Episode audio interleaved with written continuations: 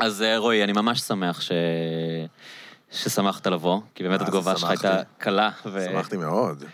אני אה, הר- הרבה זמן אה, חושב להזמין אותך, אני גם אה, אגיד שאני מכיר את שני האחים שלך, אה, תמיר, שמוזיקאי מעולה ומתגורר בברלין והופיע כאן אלו פעמים, וגיל, שהוא ממש, אני ממש מיודד איתו ונשוי לחברה שלי, נטלי. שני אלופים. שני אלופים. אז, אפילו. אז הרבה זמן אני, אני קורא את הדברים שאתה כותב, וראיתי אה, מחזות שכתבת בגשר, ובהתחלה זה היה לי קצת כאפה לגלות שאתה בגילי. כאילו, אתה יודע. כי אני עומד למות. כן, לא יודע, זה, זה הספק די מטורף אה, לבן אדם שרק עכשיו בן 40? חגגת כבר 40? כן, חגגתי 40 בינואר. אולי, אני, אני יודע שזה כאילו קצת אה, טחון מבחינתך, וסיפרת את זה מלא פעמים. דבר, דבר. אז ב, ב, באיזה אריכות שאתה רוצה, באיזה דרך שאתה רוצה, אולי רק פשוט לאנשים שמעולם לא נתקלו בך ולא יודעים, מה אני עושה? איך, מה אתה עושה, ואולי אני, אני אשים את זה בקונטקסט יותר ספציפי, Mhm. איך ילד תל אביבי, אה, צבר, בלי שום רקע רוסי, מוצא את עצמו מחזאי הבית של גשר, ומתרגם לעברית פושקין ודוסטויבסקי כשהוא נולד למשפחה צברית בלי שום אה, אוריינטציה רוסית whatsoever. הסיפור הוא באמת, אה, כאילו, זה סיפור ארוך, מה שנקרא, אבל אה, זה זה התחיל מאהבה גדולה לספרות הרוסית, שקראתי בתרגום לעברית, בסביבות גיל 14-15, ואז באמת פגשתי כל מיני חברים שנשארו איתי עד היום, מבאמת איזה סטודנט מופרע שרצח את הבעלת בית שלו. סיפור באופן מוזר לא מתרחש בתל אביב. כן. אה, בחטא ועונשו, ועד ל... אתה יודע, עוד כל מיני גיבורי תרבות אה, רוסיים כאלה, מווניצ'קה במוסקבה פטושקי, שזה איזה ספר מופרע של רופא, אבל איזה בחור ששותה ושותה ושותה, באמת לקראת סוף הספר אתה, אתה בהנגובר, כאילו. אה, אז כל החבורה הזאת פתאום התקשרה לי במוח איכשהו עם העולים מרוסיה, זאת אומרת, הסתובבתי מסביב, זה היה תחילת שנות ה-90, העלייה הרוסית, אתה שומע אנשים מדברים רוסית, וחיפשתי את הקשר בעצם בין האנשים האלה לספרות הזאת, ככה נטמעתי אט-אט בקהילה הרוסית, ושהיתי בתוכה בכל מיני צורות, באמת כזה מ- מאוליגרכים עד אה, הומלסים, אה, מתיאטרון כזה לתיאטרון אחר, ו- ולמדתי את השפה. אתה יודע, ושמתי לב גם שכשאני עושה צעד, כאילו לקראתם, הם עושים חמישה לקראתי, ונורא נהנו כזה לפתוח בפניי, הנה הסרטים המצוירים שלנו, ולחתול הזה קוראים אה, קוט מטרוסקין. והנה- כלומר, נחשפת לדברים שהם לא רק התרבות הרוסית הקלאסית, אלא גם תרבות פופולרית. אה, לגמרי, ש... לגמרי, כאילו ויסוצקי, או עד רוק מודרני, והיו להקות שבאו לפה, והלכתי לראות אותם.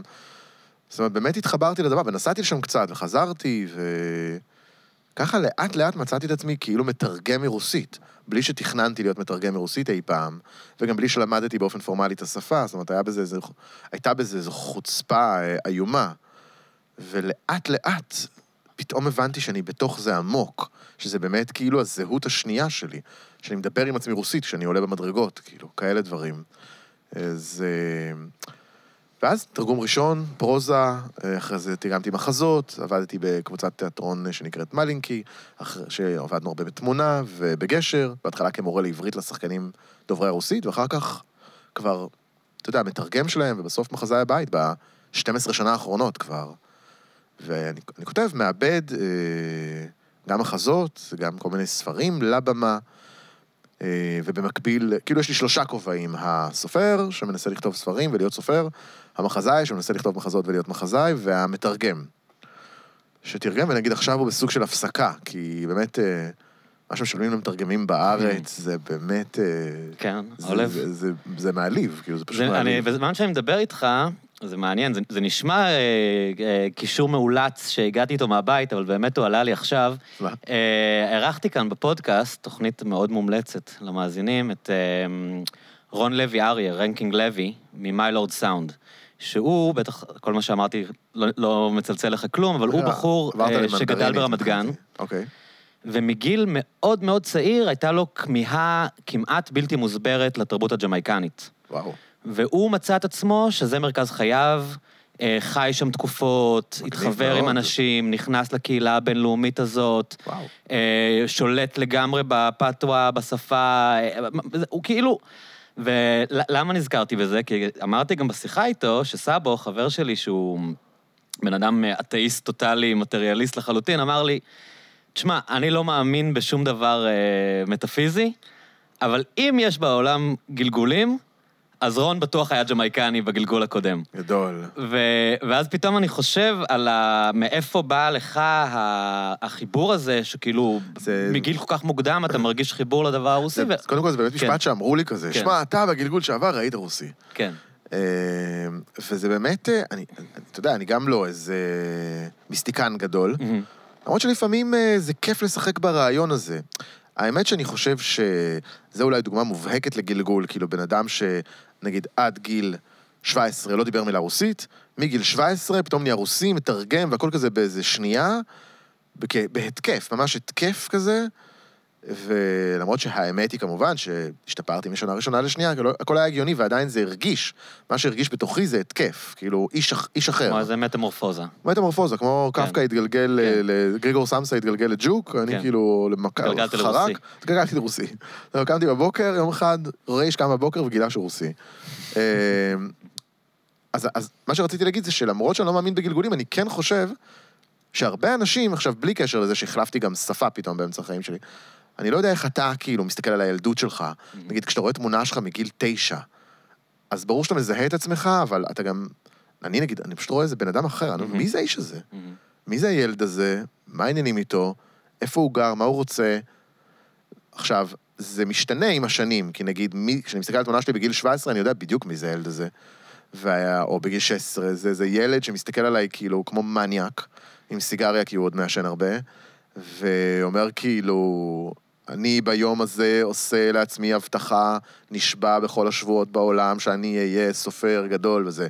ואז הוא גם מסתכל עליי ואומר, נו, נו, יא אפס, כאילו, אתה בן 40 כבר, מה קורה איתך? אז זה מעניין, כי אתה בעצם, אם אני מבין מה אמרת, זה שלא אה, בכל שלב אתה משהו אחר, אלא אתה כן מתאר משהו שהוא אולי מטמורפוזה. כלומר, ראית משהו והפכת להיות משהו אחר בשלב מסוים.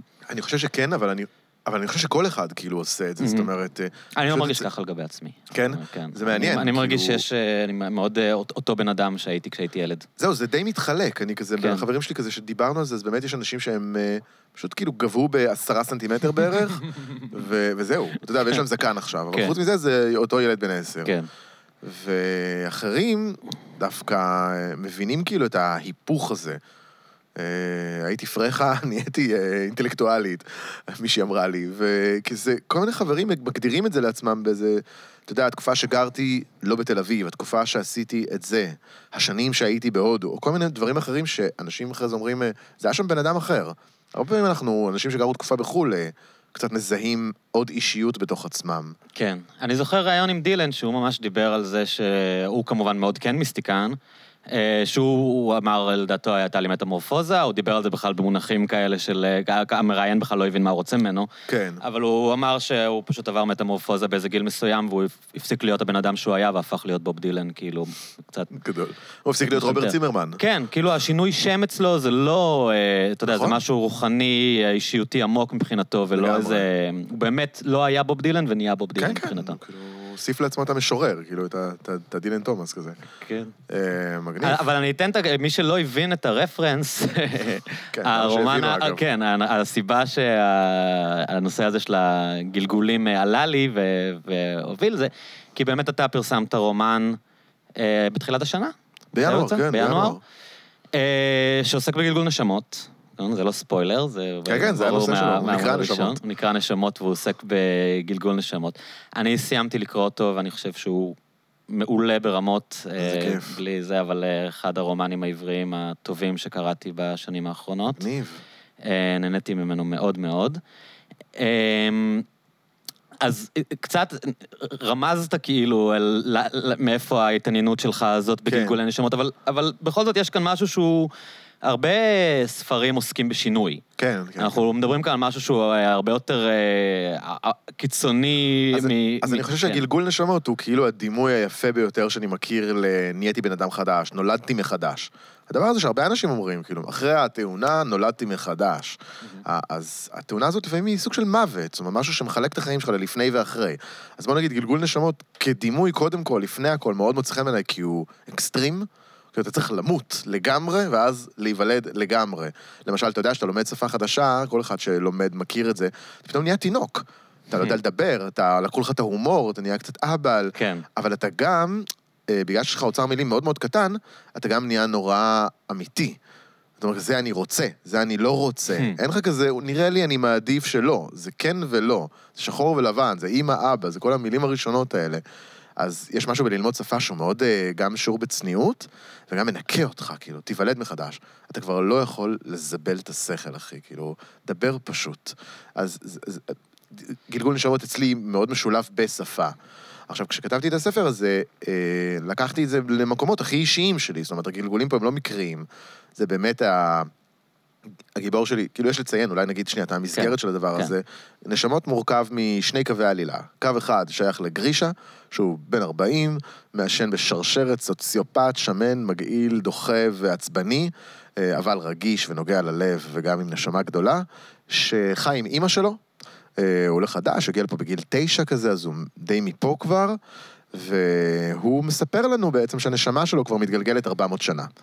הוא נולד באיזה כפר ליד, באזור אה, מה שהיום אוקראינה, ומת במה שהיה אז ממלכת פולין ליטא. אז הגלגול הראשון שלו הוא באיזה כפר יהודי כזה, עיירה יהודית, שטייטל, ואז הוא מת, ואז הוא נולד ב, אה, בוונציה, חי שם עד גיל הנעורים שלו, ומת, ואז הוא נולד במרוקו, ואז הוא חי ומת, ונולד ב... בגרמניה, ומגיע לדכאו ומת, ואז הוא נולד בתור הגריש הזה ומגיע לישראל, וחי עדיין, בזמן שהוא כותב את הרומן הזה. והקו השני של העלילה שייך לאימא שלו, שבין גלגול לגלגול נדחפת לו פנימה לתוך הספר, ואומרת לקוראים, כאילו שוברת את הקיר הרביעי או את המחיצה שיש בין, בינה לבין הקוראים, ואומרת, תקשיבו לי טוב עכשיו, זה הבן שלי, הוא בן 40, ברור לכם שהוא לא בן 400, אתם לא דגנרטים, ועכשיו תסגרו את הספר ותעופו קיבינימט מהספר, כי כל מה שהוא מספר זה החיים הישנים שלנו, הוא פשוט מין כזה מגזימן ונודניק כזה, הוא משתמש במטאפורות, והוא אומר שהוא חי בוונציה, למרות שהוא לא חי בוונציה, פשוט הייתה תקופה שהיה לנו נזילה מהביוב, וכל המסדרון היה מים, אז המפגר הזה חושב שהוא חי בוונציה. עכשיו, כן. אני היחידה שיכולה לטפל בו, אז אל תיגעו בו, ואל תבלבלו את הספר, ותעופו מהספר הזה. לאט לאט מתרקמים, מתרקם מין דו-קרב כזה מול העיניים של הקורא, בין גרישה, הרומנטיקן שמספר לנו על הגלגולים, לבין אימא שלו הריאליסטית שמתרגמת את הגלגולים שלו למציאות. והקורא קצת נזקק אה, לבחור נכון. אם הוא הולך איתו או איתה. אה, וקצת נהנה מהריב ביניהם, עד שבסוף זה מגיע לאיזה קליימקס שלא נספר אותו, אבל הוא הופך לנו את כל, טורף את הקלפים. נכון, ועם זאת, עוד פעם, בלי ספוילר, אה, ההרגשה היא שאתה, למרות שעכשיו אמרת לנו שאתה לא מאמין בגלגולים, כן.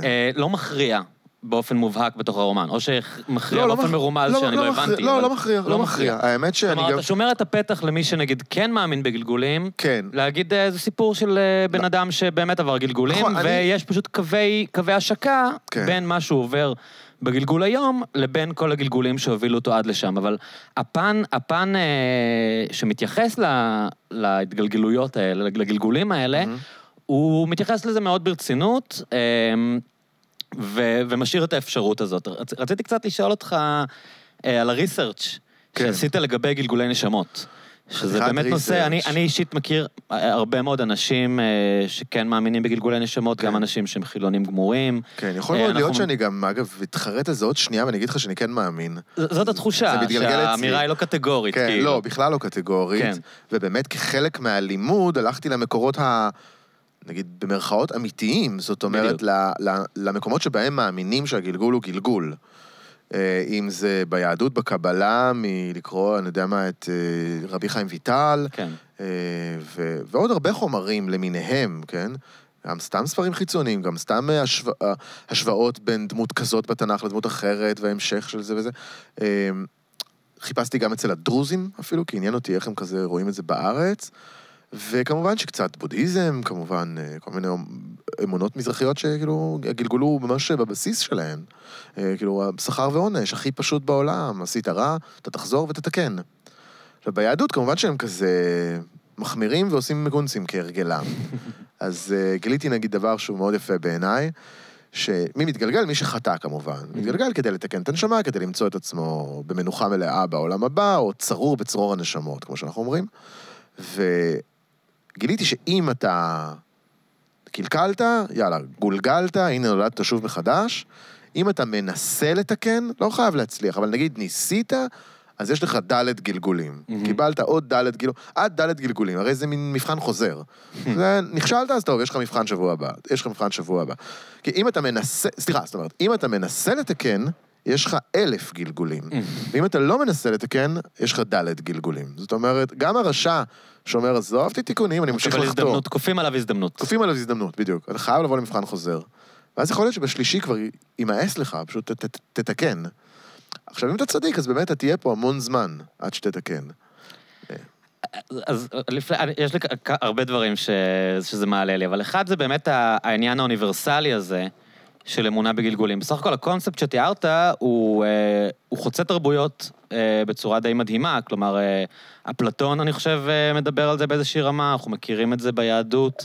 אה, בטח בבודהיזם ובהינדואיזם, אה, במיסטיקה מוסלמית זה מאוד קיים. נכון.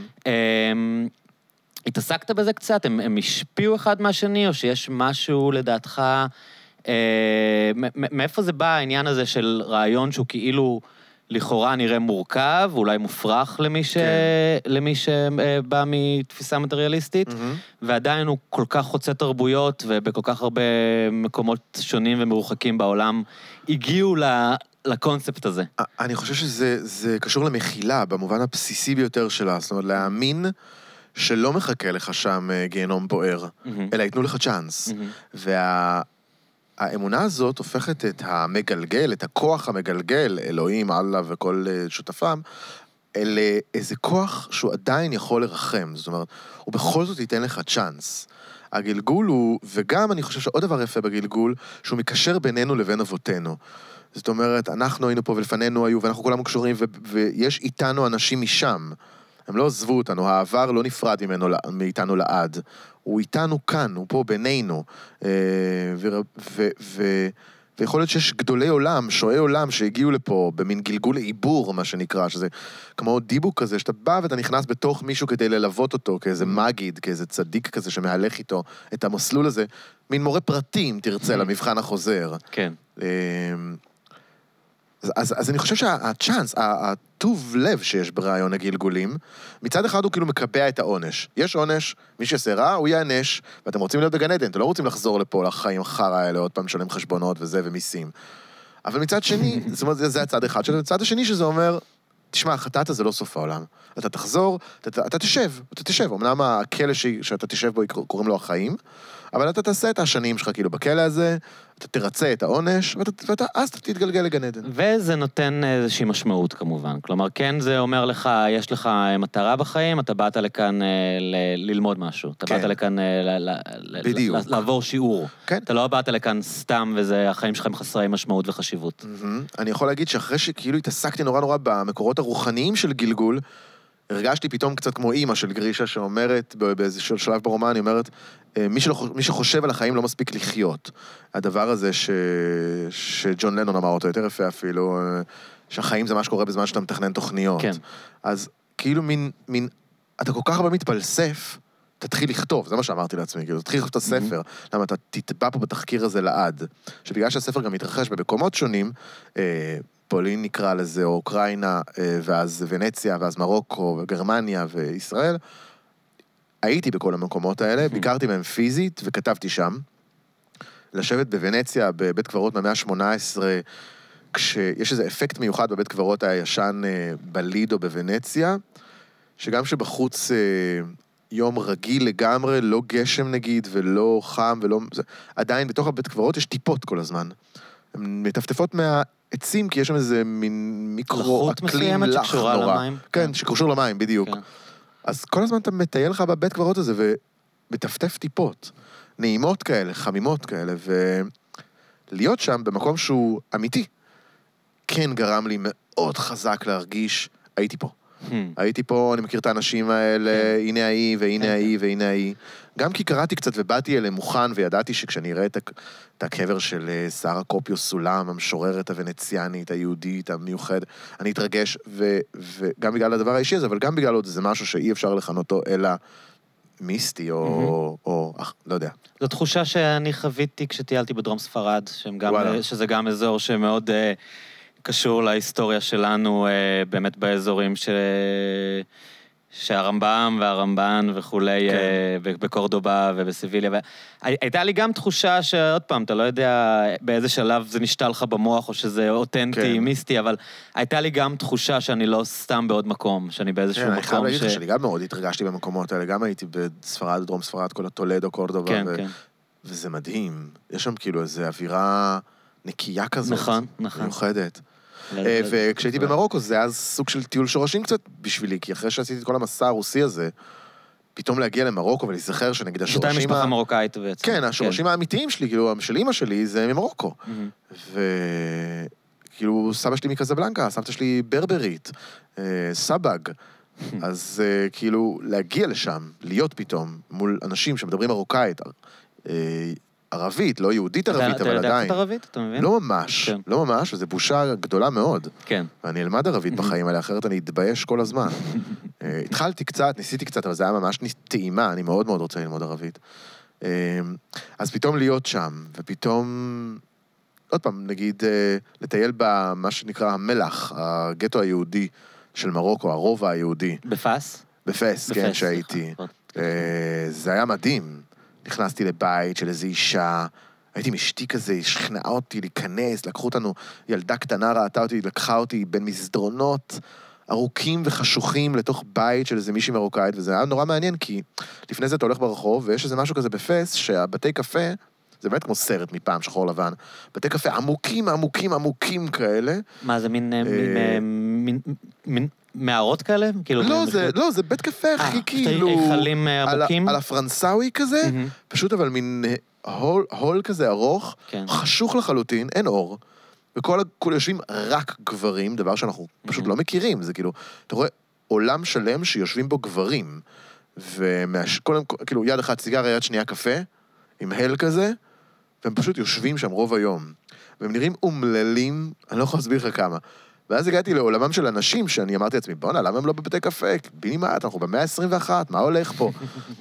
ואז פתאום הגענו לאישה הזאת, לתוך הבית שלה, אחרי מסדרונות מטונפים וילדים שבועטים בחמור, וילדה שמשחקת כדורגל עם עצמה, ואז אתה עולה במדרגות, ופתאום אתה נכנס לתוך הבית של האישה המרוקאית הזאת, ויש על הרצפה את הפראז', את המזרון הזה, וכולם יושבים עם התה, ויש מלא ילדים ומלא נשים איתה בבית, והן צוחקות, והן מבשלות, וכיף להם, אתה כזה, אה, בעצם זה הגברים על הפנים.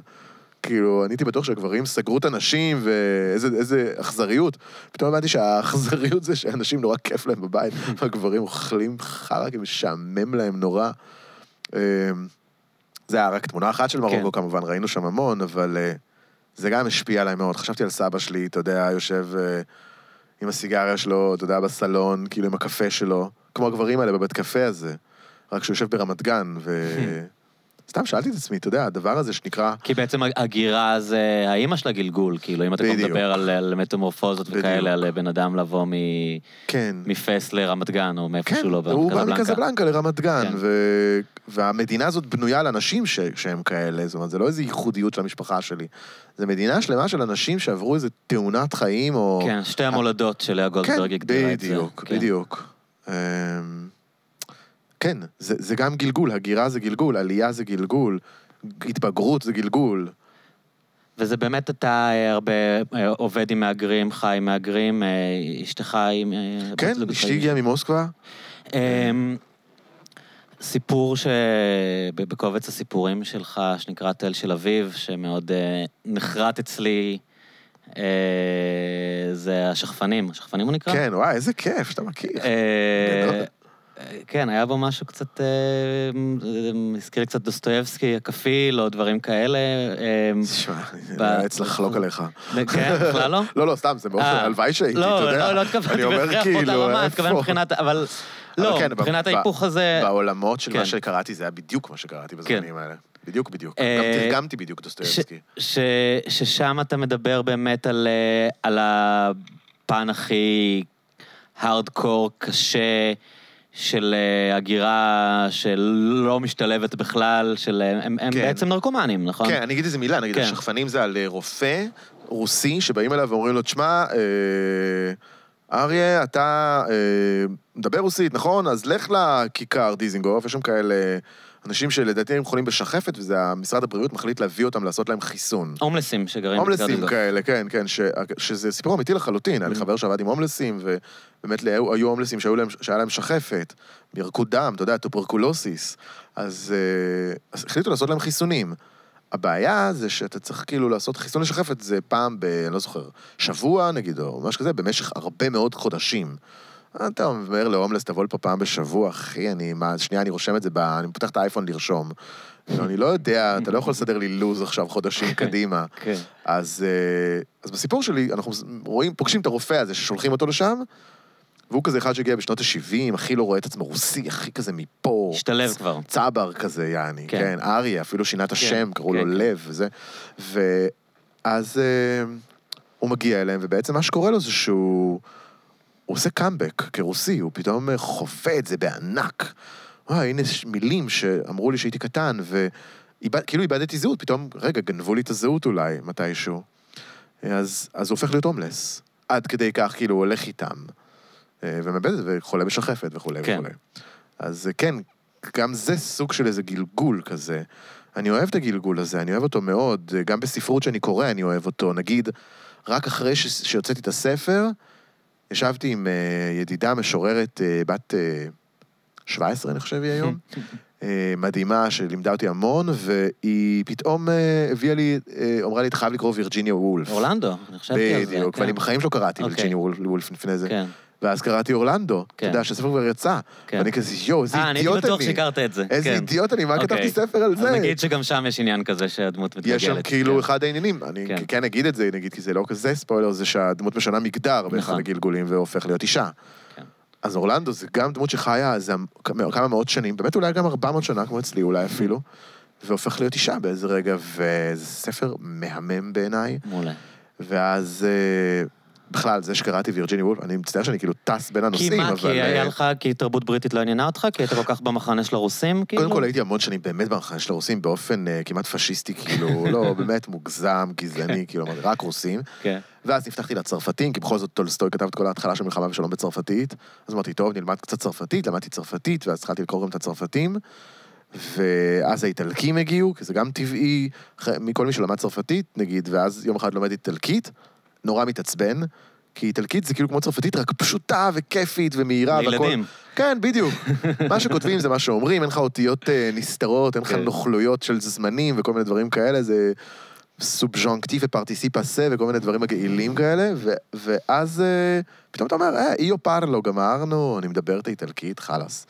אז... אה, אז האיטלקים נפתחו, ואז כבר העולם כולו. אבל תראה, מצד שני, סלינג'ר היה איתי כאילו מגיל 14. כן. זה הסופר האהוב עליי. גם עליי. אה, ובשביס, כאילו, אתה יודע, ועוד כל מיני חבר'ה. טוב, הוא לא בדיוק אמריקאי, כאילו... הוא לא בדיוק אמריקאי, כן. נכון, יותר פול, פולני בעצם, בשביס בסופו של יום. אידי. אה, יהודי, בקיצור. כן. מעניין אותי לשאול אותך, אה, קצת דיברנו כזה על, אה, על, על. אה, לא, לא יודע אם לקרוא לזה קונפליקט, הדואליות הזאת בין אה, ל- להיות נגיד עם אה, תפיסת עולם אה, מטריאליסטית או אנטי-מיסטית, לבין אה, להשאיר לזה מק- מקום. אה, ודיברנו קצת על דוסטויבסקי, ואולי הזכרנו את טולסטוי. יש אה, קומיק, אה, הקומיקאי האהוב עליי, אה, נורם מקדונלד, לא יודע אם אתה מכיר, אוקיי. אז הוא באמת, אה, באופן כללי, אגב, שמתי לב שקומיקאים נוטים להיות אתאיסטים. בניגוד למוזיקאים, אגב, שהם בדרך כלל, אה, לעיתים מאוד קרובות, אנשים מאמינים, אה, או לפחות מיסטיים בצורה מסוימת, זה מין מעניין. משהו שבאמת אולי יהיה מעניין לפתח אותו מתישהו. אבל הוא דיבר על... צינים ולא צינים, פשוט. אני גם חושב שזה קצת אולי ההבדל בין הקונקרטי לסימבולי. כאילו שהמוזיקה היא בעצם האומנות הכי סימבולית שיש, כן. ואז זה אולי לוקח אותך קצת למקומות כאלה אמ, שהם פחות הכאן ועכשיו, לעומת אה, קומיקאים שצריכים להיות מאוד כן, מדויקים. ה- המלאכים בגן עדן שרים, כן. והשדים בגיהנום נושאים דחקות ופאנצ'ים. מעניין. הוא דיבר על זה ש... נורם מקדונלד דיבר על זה שהוא אה, אה, נכנס מאוד לספרות רוסית וקרא את טולסטוי ודוסטויבסקי וכאלה. והוא אמר, הם האנשים הכי חכמים ש... שקרא... שנתקלתי בהם בחיים שלי, האנשים האלה יודעים הכל, והם מאמינים באלוהים. הם כולם, הם כולם אנשים בעצם נכון. דתיים בצורה כזאת או אחרת. חד משמעי. וזה גרם לי להגיד כאילו, מה, בא כל מיני, באים כל מיני טמבלים אה, זלזלנים שהם אה, אתאיסטים טוטאליים, כן. וחושבים שהם הכי חכמים בעולם, ופה יש את האנשים שהם באמת הכי חכמים בעולם, והם כולם אנשים מאמינים. כן. ו- וקצת זה גם משהו שדיברתי עליו, אתה יודע, אנשים שהם כאילו נגיד מזלזלים באנשים מאמינים, כן. אה, בלי לחשוב, אוקיי, אתה חושב שאתה כזה חכם, אבל כאילו, מה עם, לא יודע, טולסטוי וצ'כוב, אה, לא, צ'כוב אני לא בטוח, אבל טולסטוי ודוסטויבסקי בטוח, וגוגול, וגוגול. ועוד כל מיני חבר'ה, כן. אבל, אבל זה בעצם אפילו לא זה, זה בעצם מה אתה בכלל מזלזל במישהו אחר, מה אתה יודע מהחיים שלך. נכון. וחלק מהכיף זה כאילו, אה, ש- שעשיתי בספר הזה, שמין העברתי את הדמויות דרך כן מאמין, הן עצמן מפקפקות ברעיון הגלגולים, מהמם. אבל בשלב מסוים, כאילו, זה כל מה שיש לך. ממש כמו האמונה עצמה, גרדה, כאילו, אתה יכול לזלזל באמונה, אבל uh, בסוף כדאי כאילו להאמין במשהו, אתה יודע. וכדאי להתפלל למשהו. יכול להיות שאתה יכול אה, להתפלל, אה, אתה יודע, לטוב טוב בעולם, אבל אם אין לך בכלל למה להתפלל, אז אתה די, די אומלל, בסופו של יום. איך זה בשבילך לקרוא, לתרגם, אה, נגיד טקסטים של דוסטויבסקי, או בטח המאוחרים, שהם בעצם רומנים כמעט דתיים, כלומר, או לפחות במסר שלהם... אה, אני תרגמתי את הרומן כן. הראשון שדוסטויבסקי אוקיי, אי פעם לא היה, תרגם, זה כתב בחייו. מהמם. הוא היה ילד ממש, הוא כתב את זה, Mhm. שזה מרגיז מאוד, כי זה רומן מעולה. אה, זה רומן מכתבים, שנקרא אנשים עלובים, זה יצא בספרייה החדשה, ויש שם את כל הדוסטויבסקי. זאת אומרת, את כל הקונפליקטים הגדולים שלו עם אלוהים כמעט Mhm. תמיד, כן? זאת אומרת, אה, זה, זה כתוב דוסטויבסקי כבר. מהמם. אתה צריך למצוא מיליון מילים לפניות אה, חיבה לאנשים, כל מיני יונתי, חביבתי, ידידתי, מהמם. מה שפעם תרגמו כל מיני רכימאית, כאלה מילים משוגעות. נכון. אה, אבל אחרי שאתה עובר את זה, אתה מגלה גם שהוא כותב אפילפטי, זאת אומרת, לפעמים הכתיבה שלו היא מפורקת, יש פרדוקסים בתוך הטקסט, והוא כותב מטורלל, אה, וזה כיף. כאילו, אתה מרגיש, אתה מרגיש את היד שלו כשאתה מתרגם אותו, אתה כאילו רואה את הקצב שבו הוא כתב את המילים האלה. קצת נושן את הנשימה שלו, שזה נעים. יש זה כזה, נכון, זה שיעור גדול שהמינגווי לתרגם. אמר שדוסטויבסקי לא ידע לכתוב, יש איזה משהו כזה, נכון? כן, נו, בסדר. אוקיי, לא, אתה בכלל לא מתייחס לזה, או שאתה מבין כאילו למה הוא אה, התכוון? לא, שמעתי כל מיני אמירות כאלה, כן. גם ברוסיה אומרים את זה לפעמים, אבל אה, אני לא לגמרי מבין למה... תשמע, הוא כותב כל כך טוב. אני נזכר, אפרופו אלוהים, בקרמזובים, כן? כן. שהאחים קרמזוב, כאילו, זה באמת ספר הדת המושלם כן. שבו יש איזה רגע באינקוויזיטור הגדול, בפרק המפורסם, שמסופר על המשיח, שחזר, קם לתחייה והגיע לארץ ל- ל- לגאול את האנשים. ואז, ה... ואז תפסו אותו וכלאו אותו, ממש כן. כמו אז את ישו, כאילו סיים סיים, ואמרו לו, הוא אמר, אני המשיח, אני המשיח, אני באמת המשיח. ואז האינקוויזיטור אמר לו, רגע, רגע, תירגע, אני יודע שאתה המשיח. אני מבין שאתה המשיח, אז רק רציתי להגיד לך שעכשיו זה המשמרת שלי, ואנחנו ממש לא זקוקים לך. אנחנו מסתדרים מצוין, יש לנו מוסדות דת, יש לנו מפלגות דתיות, יש לנו שרים דתיים, יש לנו אה, עמותות צדק, אנחנו מרוויחים הרבה כסף על הדבר הזה שקוראים לו דת. אין לנו שום עניין שתשווה את כולם לכולם, אין לנו שום עניין שתגאל את האומללים ושתיקח לנו את המושכות, כאילו. תעוף מכאן קיבינימט ותחזור בעוד אלפיים שנה או משהו. אה, והם צולבים אותו שוב, או הורגים אותו שוב שם. אז כן, זה גם דוסטויבסקי שאומר, אה, כאילו, גם אם הגאולה תבוא היום, אנחנו בכלל לא מוכנים אליה. אז גם בלי להיות אדם דתי, המילה גאולה גם צריכה להיות בעלת משמעות לנו, אני חושב. כאילו, גאולת, אה, אם לא הנפש, אז החיים, כאילו, עוד פעם, אם לא קדושת ה... הגוף, אז קדושת החיים, קדושת, ה... קדושת הרעיון הזה, שקוראים לו החיים. ועכשיו, אם אתה לא מאמין בדברים האלה, רוב הסיכויים גם שאתה לא כל כך תרצה לעשות אמנות, כי אתה תהיה כנראה איזה אדם ציניקן. כל מי שעולה לבמה, מתחפש לאיזה דמות, אתה יודע, ומשחק, צריך קצת להיות אה, תמים.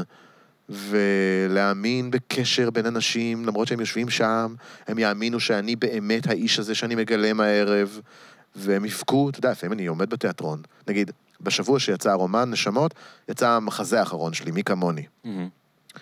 ולא ידענו איך זה יתקבל, זה פרויקט שאני אגיד עליו כמה מילים כן, ברשותך. אה, זה פרויקט שעבדנו עליו שנה, הוא התחיל מיוזמה של אה, המוסד לבריאות הנפש אברבנאל, שהתקשרו לגשר, ויצרו איתנו קשר, ואני הגעתי לשם, הוזמנתי לשם בעצם, כדי לראות איך עושים המאושפזים באברבנאל, ובעיקר התלמידים בבית הספר שחף, שנמצא בשטח אברבנאל, עושים הצגה. הם כותבים אותה. זה בית ספר לפגועי נפש? זה בית ספר? לפגועי נפש, כן. גם אה, אשפוז יום, גם אה, מחלקה סגורה, שלומדים, עושים בגרויות, אתה יודע, יש שם ילדים, אני הייתי במחלקת הנוער, זה מגיל 12 עד 18. אז הם לומדים שיעורים רגילים ועושים בגרויות ומה שצריך, הם ממשיכים את החיים שלהם לפעמים בתוך המוסד הזה, אה, או שהם באים והולכים בארבע בצהריים, ויש להם מורות לתיאטרון, צוות שלהם מדהים לחלוטין, שעושה איתם הצגה פעם בשנה, שהם כותבים והם מאלתרים והם זה, ואז הם מקימים ממש, יוצרים הצגה אמיתית כזאת. שיש להורים. בזה גם אלמנט תרפי, כאילו? או. לחלוטין, אוקיי. לחלוטין, כאילו גם אם, גם אם לא עושים, אה, גם אם לא מדגישים אותו, הוא לגמרי אאוט, זאת אומרת, זה ילדים מדברים על המחלות שלהם. למשל, משם בא המשחק מי כמוני, שנתן את השם שלו לזה, זה משחק ידוע במין משחק חברה כזה, מהמם. מאז שנות ה-70, ומשתמשים בו בשחף, בבית ספר הזה. נגיד, אנחנו יושבים כזה שלושה אנשים אה, על שלושה כיסאות, ואיש רביעי עומד באמצע, ואז הוא אומר, מי כמוני אוהב סושי? ואז כל מי שאוהב סושי קם, ואז תופסים כיסא ריק, ואז מי שנשאר לעמוד שואל את השאלה הבאה, אי אפשר להפסיד במשחק הזה. עכשיו, תחשוב שאני יושב שם, ואני רואה את הילדים האלה עושים אה, מי כמוני אה, לוקח כדורים, מי כמוני שונא את ההורים שלו, מי כמוני ניסה להתאבד, מי כמוני... אתה יודע, ואז. פתאום אתה אומר, וואו, תראה את התפקיד של המשחק הזה, תראה מה זה תיאטרון, תראה מה זה... מדברים לפעמים על דברים שבחיים לא מדברים עליהם, אתה יודע, בטיפול האישי. מהמם. פתאום בתוך הצגה אתה מוציא את זה. אה, וזה מדהים, ילדים שיש להם בעיה עם הקול שלהם, פתאום מדברים נהדר. אה, כל מיני חומות צונחות להן כשאתה מגלם דמות. אז קראתי להצגות הזאת מי כמוני, כי כשאני נכנסתי לאברבנל אני הרגשתי רק דבר אחד, וואו, כולם פה כמוני. כולם פה כמוני, יואו, אני מכיר את הנערים האלה, אני מכיר אותם, אני מרגיש אותם. עכשיו, אה, זה לא נכון, אני לא הייתי מאושפז, אתה יודע, אני לא באמת מבין אותם כנראה, אבל אני מאוד התרגשתי לש... לראות אותם ולשמוע כי אותם. זה דברים שאתה מזהה בעצמך, שפשוט לא בדיוק. הלכת עד לשם, אתה כן, אתה יכול להיות שזה בווליום. מכיר אותם, אבל אתה לא אה, התמסרת אליהם, נגיד? כן, כאילו? במחזה אומרים, זה אנחנו רק בווליום אחר. מהמם, כן. אה, והווליום הזה הוא גם לפעמים נורא יפה. הכוח שלו הוא עצום, אתה יודע. כי זה אה, אותנטיות? זה נכון, בדיוק, כי זה כן. אותנטי, נכון, נכון, זאת המילה. זה פשוט טהור כזה, זה אמיתי. אתה אומר, תשמע, זה לא, הוא לא, הילד הזה לא מחכה אף אחד עכשיו, הוא, זה הוא. אה, ולפעמים זה קורע לב, בא לך לבכות ולמות, ולפעמים זה פותח לך את הלב, ובא לך לחיות ולעזור ולעשות ולייצר. אז אה, לקחנו בני נוער, ועשינו איתם הצגה על נערים שמאושפזים במחלקה סגורה ועושים הצגה. הבני נוער לא פגועי נפש, בני נוער שחקנים. הם שחקנים לגמרי, כן. כזה מכל מיני, בתלמה. אבל זה. מ- המחזה מתרחש במין מוסד כזה? זה מוסד סגור, וגם זה הפקה שהיא מיוחדת גם ויזואלית. העיצוב שלה, אה, שעשתה פולינה אדמו, את ההפקה ביימה עילעיל סמל, יש לומר, Mhm. והעיצוב זה של פולינה אדמו, וזה עיגול כזה, רינג, בהאנגר של גשר, והקהל יושב, ובעצם תחשוב שאתה יושב, ולידך יש מיטה עם ילד. ממש ליד הרגליים שלך. יש מיטה עם ילד ישן. כלומר, זה מדמה ביקור זה במוסד כזה? מדמה ביקור או הצצה מאוד מאוד קרובה כן. לתוך מוסד כזה, אבל, אה, וזה, אבל חשוב לי לומר שזה לא איזה מחזה כאילו דיכאון כבד טונה. יש פה המון דברים מצחיקים, כי בביקור שלי שם היו המון דברים מצחיקים, נקרענו מצחוק. הם ציניים, הם סרקסטיים, הם בני נוער, אתה יודע, הם כאילו מבינים על מה הם מדברים, הם מעולים, הם מוכשרים, חלקם, אתה יודע, כותבים, מציירים, יוצרים, שחקנים מצוינים. ו...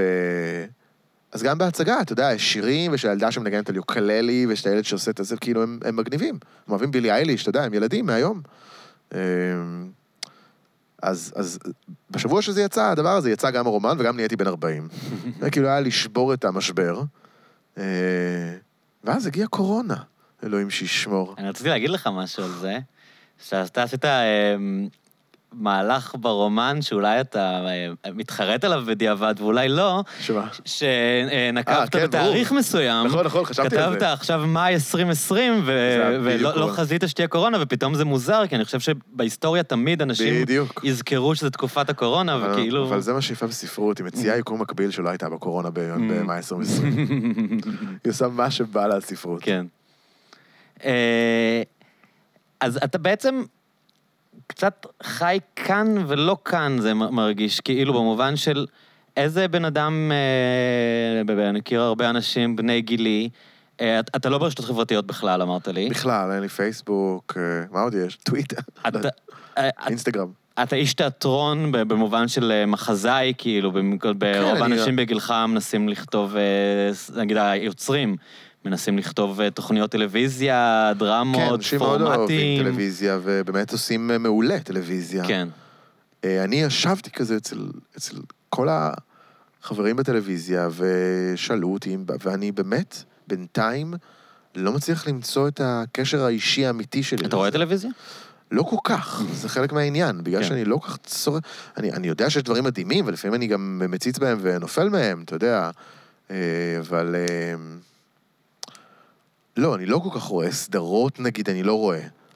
אני לא רואה בכלל בעצם סדרות. בכלל, ולא ראיתי גם. כאילו, זה... מה, אני... לא ראית נגיד סופרנוס? לא, לא ראיתי, ניסיתי קצת, פשוט לא כל כך עניין אותי. אני ראיתי שזה מעולה, שחקנים מעולים, כתוב מעולה, מבוים מעולה, פשוט לא כל כך... אבל אתה לא... היה לי משעמם. אה, כ... כיוצר, כמחזאי, שכותב גם כן. אה, דברים של כאן ועכשיו, כן, כן, אתה לא מרגיש כאילו שזה איזה. חוסר אולי, שכאילו אתה לא מ- מספיק מחובר לתרבות פופולרית, או יודע מה קורה בסוף... מבין? נכון, לא יודע כן, כן, שאלה לא, הוגנת, לא, אבל... זו שאלה הוגנת וגם כנראה כן. צודקת, אגב, אני לא יודעת שאני לא אראה את כל כאילו לא להיות הסדרות, ברשתות חברתיות, אבל אתה נגיד תצטרך לכתוב על אנשים שחיים בעולם שבו הרשתות חברתיות נכון, הם אה, כן. משהו מאוד... אגב, אני כמעט באמת לא, אין לי גיבורים כאלה. מהמם. זה נכון, אתה צודק, כי אני, אני כל כך לא מבין בזה. וזה כל כך גם, זה כאילו גם לא מעניין אותי כל כך. זאת אומרת, תראה, יש נגיד לאשתי יש פייסבוק, אתה יודע, כן. והיא בפייסבוק והיא חיה בזה והכל בסדר, וכל מי שאני מכיר יש פייסבוק, אבל אם אני ממש רוצה לראות משהו שמישהו צריך להראות לי, אז אני, אני יכול לפתוח אצלה ולראות. כן, אולי זה יתרון שיש לך אה, נקודת מבט של אאוטסיידר על הדברים, כאילו. אני, אני אה, באמת, אני לא יודע למה, אני פשוט, לא, זה פשוט לא מעניין אותי. זה כאילו משעמם אותי, נורא, נורא, נורא. משעמם אותי לראות תמונות של הילדים של אנשים אחרים, משעמם אותי לראות פרסומות להופעה הבאה, כאילו בצורה הזאת. משעמם אותי דיונים והגיגים באופן הזה. אני מאוד אוהב דיונים, הגיגים, הרצאות, פרסומות וכל הדבר הזה, כשהוא ארוז בתוך ספר. אני גם כאילו עדיין, נגיד, לא קורא אלקטרוני, ספר אלקטרוני. אתה אני צריך את הנייר, אני כאילו, אין לך מאוד אוהב קינדל. את ה... לא, אין לי קינדל. זה לא כיף לי. אני גם אוהב שהם שונים, הספרים. שכל אחד יש לו גם צורה פיזית פונט אחר, אחרת. וגודל כן, אחר. כן, ודבר- כריכה ותחושה. נגיד, בכלל, כשאתה קורא בתוך ספר, יש גם תחושה, עכשיו אני באמצע, עכשיו אני לקראת הסוף, פתאום יש פה Mhm, קצת ספרים, עכשיו אני שוכב על הרצפה, מרים את הידיים למעלה וקורא את הספר, עכשיו אני מתהפך על הבטן וכזה עם החזה והראש נופל מהמיטה למטה וקורא את הספר שהוא על הרצפה, עכשיו אני על הצד, עכשיו נרדמתי, וואו, כמה זמן ישנתי, אני ממשיך לקרוא את הספר אחרי שהתעוררתי. זה חוויות שאני סוחב איתי מגיל מאוד צעיר, והן מאוד חזקות בחיים שלי. כאילו, לשבת על ספסל, לקרוא ספר, אה, לברוח, כאילו, כל הזמן להיות באיזה יקום מקביל. אתה כן אה, מתייחס אה, אולי בצורה ייחודית לך, גם ב- ב- באקטואליה, אה, בכתיבה שלך. כן, ב- ב- ב- במח- במחזות בתיאטרון נגיד לפחות, מאוד, כן. כן. היו לי מין אה, שלושה מחזות מאוד, אה, נגיד, אה, מפה כזה ומעכשיו. כן. המנ- אה, במנהרה, שביים ירד רובינשטיין, שעשינו בתיאטרון גשר, וזה רץ עד היום, זה רץ נורא יפה, כבר ארבע שנים לפחות, היינו עם זה בניו יורק ובפיטסבורג, שיחקנו את זה, ועוד עוד כל מיני מקומות בעולם שאני כרגע לא זוכר כבר, אה, כי לא הייתי איתם, בניו יורק ופיטסבורג הייתי, בניו יורק הייתי. אה, השני זה הרצל אמר, שזה בעצם אה, מין מחזה על היום שבו סיפור אמיתי שהיה בשנת 49, ששלחו משלחת להביא את העצמות של הרצל מווינה לישראל, לקבור אותם בהר, שאנחנו היום קוראים לו הר הרצל. אז אה, חשבתי לעצמי, מה קרה אם הרצל היה מתעורר לתחייה שם? אז הוא כאילו מין קם לתחייה ושואל אם הם עשו הכל לפי הספר שלו על, על טנוילנד, והם מגלה שקצת חיפפו, אה, שזה לגמרי סאטירה על היום. כן. אה, והדבר השלישי שעשיתי זה נקרא המשתמט, שביים את זה ומשחק בזה ארז דריגז, אה, וזה משהו שהתחיל בתיאטרון קצר בצוותא והפך להיות הצגה בצוותא. וזה מחזה על בן אדם אה, בן 40 שלא היה בצבא, שצה"ל מגיעים אליו הביתה ואומרים לו, טוב, תקשיב, אנחנו... אה, בעצם עושים לו, דופקים אותו, כאילו עושים לו מין מבחן כזה, שמגלה שהוא זה, ואז היא אומרת לו, תקשיב, אתה, אני מצה"ל בכלל, אתה לא משוגע, אתה לא התאבדת, מי אמר שהוא רוצה להתאבד ולא התאבד? אה, עברו 20 שנה, ואו, מי לא התאבד? אז uh, מחזירים אותו ליחידה מיוחדת של, uh, נקראת המשך, החזרת משתמטים שנתגלו כשקרנים, והוא שם עם עוד כמה חבר'ה, ההוא אמר שהוא דתי, ההוא אמר שהוא זה, ועכשיו הם כולם תקועים פה. איזה אודי ואביעד הגאונים משחקים אותם, uh, והם uh, פשוט חבורה של גברים מבוגרים שעוברים טירונות. וכל מה שקורה בעקבות זאת, מה שנקרא. ובכלל השאלה הזאת של מה תפקיד הצבא בגבריות הישראלית, שהוא חלק מאוד מאוד uh, משמעותי, ו- ובסוגריים אומר שאני לא הייתי בצבא, זאת אומרת שזה חלק מה... לא יודע אפילו אם תסביך, אבל סתם איזה מין סיפור אישי שהולך כן. איתי, כאילו. אה, משהו שאתה כאילו מרגיש אולי שאתה, יש איזה פן, מה שקוראים בקלישה, הישראליות, שכאילו לא חווית, שאתה... אה, כן, אני חושב, אה, אותו? כן, יש איזה פן שאני לא יודע אם אה, לשמחתי, אבל בוא נגיד שאני לא בוכה כל יום שלא הייתי בצבא, אתה יודע, אבל אה, עם זאת, אתה יודע, שוב, כל משפחתי, חבריי הלכו לצבא, ויש לי כב- כבוד עצום לאנשים שבצבא, וכשעשיתי את המנהרה, אה, זו הצגה אה, על חיילים קרביים שנמצאים במנהרות, ונכנסתי מאוד מאוד ללב של של הדמויות האלה. וכאבתי את כאבן, אולי לראשונה עד כדי כך התחברתי לגוף המטורלל הזה שקוראים לו צה"ל, שאני לא מכיר אותו, אבל דרך ההצגה הזאת, נגיד, יותר, יותר נפגשתי איתו. הזכרת את הרצל אמר, זה משהו שאולי אה, מעניין אותי, פותח לי משהו שמעניין אותי לדבר איתך עליו. אני צפיתי בזה עכשיו במסגרת הקורונה, גשר פתחו חלק מההצגות שלהם לצפייה ביוטיוב. נכון. אז, אה, אז ראיתי את זה בצפייה ביתית, לא, לא. לא בתיאטרון. אה, אבל זה, בגלל שאנחנו מדברים על המחזה, אז, זה- אז יש לי את כל האינפורמציה. כן. גם אם לא הייתה חוויה של לראות את העיבוד כמו שאמורים לראות אותו. אה, בעצם אה, הסאטירה היא עוסקת אה,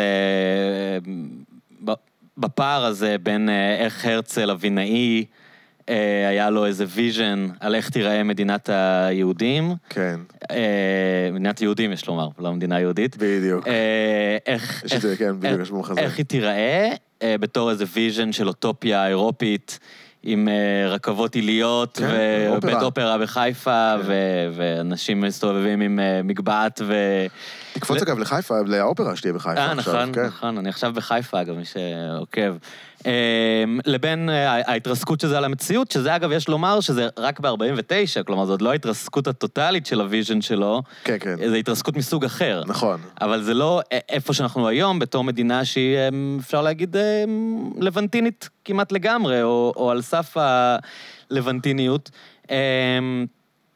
ואתה, אני, אני עושה כאן משהו קצת קלישאתי, זהותני, אבל אתה בא ממשפחה מרוקאית, כמו, כן. כמו שדיברנו, כן, כן. אה, עם חיבור אה, אינטלקטואלי, נפשי, למזרח אירופה. אה, כן. אבל, אבל כן זה, נראה שיש לך איזשהו סנטימנט כזה ל vision האירופאי שלא התממש. קצת, קצת מעניין אותי כאילו לראות איך, איך אתה רואה את הפרויקט הזה בתור מישהו שהוא לכאורה אמור להיות אה, כאילו מבחינה מדינת זהותנית. היהודים? מה? מדינת היהודים, אתה מתכוון? אני מדבר על מדינת ישראל, כן. על מדינת ישראל מבחינת התרבות שלה, כי תראה, בדרך כלל כשמדברים על אנשים שהם אה, בנים למהגרים מצפון אפריקה, כן. אז יש להם איזה אה, דחייה ל vision האירופאי הזה. תראה, אני בדיוק אה, כן. דיבר- דיברתי היום עם חברים, האם בכלל מהמם. קיים עוד הדבר הזה של האשכנזי-מזרחי. מהמם. זאת אומרת, איפה זה קיים? נגיד, כן. איפה זה קיים אצלנו? לפני, Mm. לא קרה, זה שקיים במדינה, אנחנו מבינים. אבל איפה בדיוק זה קיים? וזה נורא נורא מעניין, כי נגיד, אני אף פעם לא הרגשתי במשפחה שלי את המושג הזה שקרוי קיפוח. זאת אומרת, הם לא היו מקופחים, הם, כן. אגב, הם כן היו מקופחים, אבל הם לא הרגישו מקופחים, והם אה, מאוד גאים, מאוד מצליחים, מאוד עושים את הדברים שלהם, כאילו, לא מרגישים שאף אחד לקח להם, שתה להם. עכשיו, סבא וסבתא שלי, כן, ברור, הם חיו באיזה עולם. שמע, הם בעצם היו ב... היום אני מבין שהם היו באיזה הלומי קרב בכלל, כל החיים שלהם. עברו ממקום למקום, לא היה להם מושג איך לאכול את המקום הזה. כן. אה, אבל, אבל עוד פעם, אנחנו, נגיד הבן שלי, ש- אם אני אשאל אותו, מי בכיתה שלך אשכנזי או ספרדי, אני לא בטוח שהוא, או מזרחי, כאילו, אני לא בטוח שהוא ידע. עד כדי כך. מהמם. זאת אומרת, זה פשוט לא מעניין אותו. אתה יודע, יש קודם כל, הגיעו הרוסים והאתיופים, והפכו להיות האשכנזים והמזרחים החדשים, כאילו, המ- המובהקים יותר. ואז הגיעו עוד ועוד ועוד, ואז הגיעו הסודנים, ואז הגיעו עוד חברים, ופתאום הכל קצת היטשטש, ועדיין לא פעם אני שומע את הוויכוח הידוע של אה, הש- השד העדתי, אני תמיד קצת בשוק, ואני גם תמיד לא כך יודע איפה אני, אני מרגיש לגמרי חיבור, אבל אולי זה קשור לזה שאתה גדלת בתל אביב. כמובן, אני וה- באימא של הבועה, ברור, ברור. והנושא הזה שקוראים לו מזרחים ספר... אה, אשכנזים, הוא בעצם קצת נושא של מרכז פריפריה. כן. ו- ו- ולכן אני אומר, אני לא חושב שחוויתי את זה מספיק בחיים שלי בכלל, בשביל ל... ל- ל- כאילו, חוויתי רק את הטוב. היה דברים מגניבים בנו, כי אנחנו מרוקאים, אז אנחנו כאלה וכאלה וכאלה, ויש לנו במשפחה את זה ואת זה ואת זה, והמנגינה של הבית כנסת היא כזאת וכזאת. ואז למדתי רוסית, וחוויתי את הצד השני כזה, ואני כאילו... אני באמת אה, מטורף על המדינה הזאת, בגלל שהיא הגישה לי את התבשיל המגדל בבלי הזה, שאני כל כך אוהב. אני מת על הדייסה הישראלית אז הזאת. אין לך, אה, עוד פעם, אני לא רוצה להכניס לך מילים בפה, אבל... חלומות אירופאים? אני אמרתי, ממש לא. זה, ש, זה אני שהמדינה... לא הייתי, אני כן. לא הייתי חי באירופה היום אם Mhm. הייתי יכול. זאת אומרת, אני יכול, כן. ואני בוחר שלא. מהמם. אני, אתה יודע, כאילו מה, להתעורר היום בבוקר בפריז, במוסקבה, ב... אז מה, בפירנצה? אז מה דגדג לך לעשות, אה, לכתוב מין מחזה כזה על ההתרסקות של החזון של הרצל? מה, אני- מה היה האלמנט הסאטירי שהיה אני אגיד חשוב לך, לך להביא? קודם כל הייתי בשוק כשקראתי את הספר הזה. מהמם. כי אמרתי, בואנה, אני לא מאמין שבן אדם ב-1902 כתב ספר מדע בדיוני, כי הוא הבין שההרצאות שלו הארוכות האלה של מדינת היהודים כאילו לא עובדות, ואין אין לאף אחד כוח לשמוע את המניפסטים שלו. אז הוא כתב רומן, פשוט רומן. תחשוב שהיום פוליטיקאי, לצורך העניין, בנימין נתניהו, כותב רומן אוטופי על אה, מדינת ישראל בעוד 20 שנה, אבל רומן אוטופי כאילו כן. ברמה, אתה יודע. זה אגב, זה רומן מאוד לא טוב מבחינה ספרותית, אבל זה בכלל לא משנה. אבל עלילתית הוא מגניב. כלומר, יש שם כל מיני. תהפוכות מדליקות, וכושר. המצאה מאוד... כן, אה, הוא רומנטי להבחיל, אבל הוא עדיין מטריף. אני כאילו כן. ממליץ לכל מי שלא קרא את אלטנוילנד, לטוס, לקרוא את זה, כי זה פשוט vision של אה, מדינת ישראל. כמו שהוא היה רוצה לראות אותה, ויש כל כך הרבה דברים שאם רק היינו פשוט קצת קוראים בריכוז, היה כל כך נעים פה. כל כך נעים. אגב, הם חוגגים עם הערבים את כל החגים ביחד, ויש לזה מין... אה, יש לו כמה תמונות שלא יאמן, נגיד ארמון השלום בירושלים, מקום שבו באים מכל העולם לראות איך אנחנו פותרים סכסוכים. כיהודים, ממש משתמש במילה הזאת, אתה יודע, כן. כי אתה אומר, וואו, אם רק היית יודע איזה סכסוך יהיה לנו פה, שלא ארמון ולא שלום בירושלים. אז, אה, אז, אז זה מה שעניין אותי, כאילו, האיש החולם, הכותב החולם, ששלח את הספר שלו ואומר בסוף הספר, אה, הרי, אתה יודע, המשפט המפורסם, אם תרצו, אין זו אגדה, אבל זה לא נגמר ככה. זה המשפט שמופיע בתחילת הספר, והוא ממשיך בסוף הספר. אם תרצו, אין זו אגדה, אבל אם לא תרצו, כל שסיפרתי חלום הוא וחלום יישאר, ואז הוא מדבר כזה על הספר שלו, ואומר, לך החוצה ספר שלי, ועכשיו האנ- תפגוש אנשים, חלק לא יבינו אותך, חלק יבינו אותך, תנסה כאילו להעביר להם את הרעיון שלנו, ותדע שאבא שלך מסתכל עליך מרחוק וכולי. זה רעיון כל כך יפה בעיניי, כאילו, שלח את ספרך על פני המים כזה.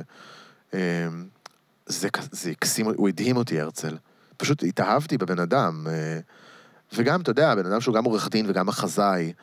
אה, אישיות כזאת, עיתונאי, כן. אה, אה, איש, אישיות מדהימה, ללא ספק, מעוררת הערצה. אתה יודע, הוא פתח את הקונגרס הציוני בבאזל עם אה, וגנר.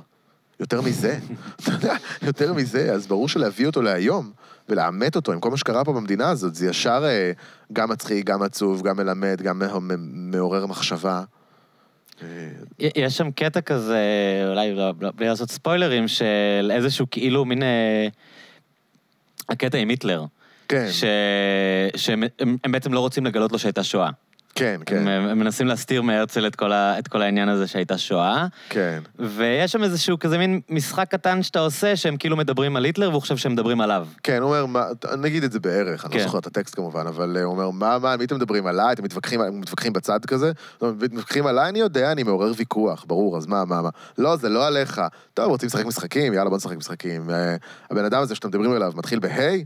אומרים, כן, כולם ביחד? נו, אז אני, לא אתה אומרים לך. הוא, הילדות שלו עברה עליו באוסטריה, וזה, כן, נו, אז אני, לא, זה לא אתה אומרים לך, נודניק וזה. הוא, הוא אוהב אומנות? כן, כן, הוא אוהב אומנות. זה אני, די, לא, זה לא אתה.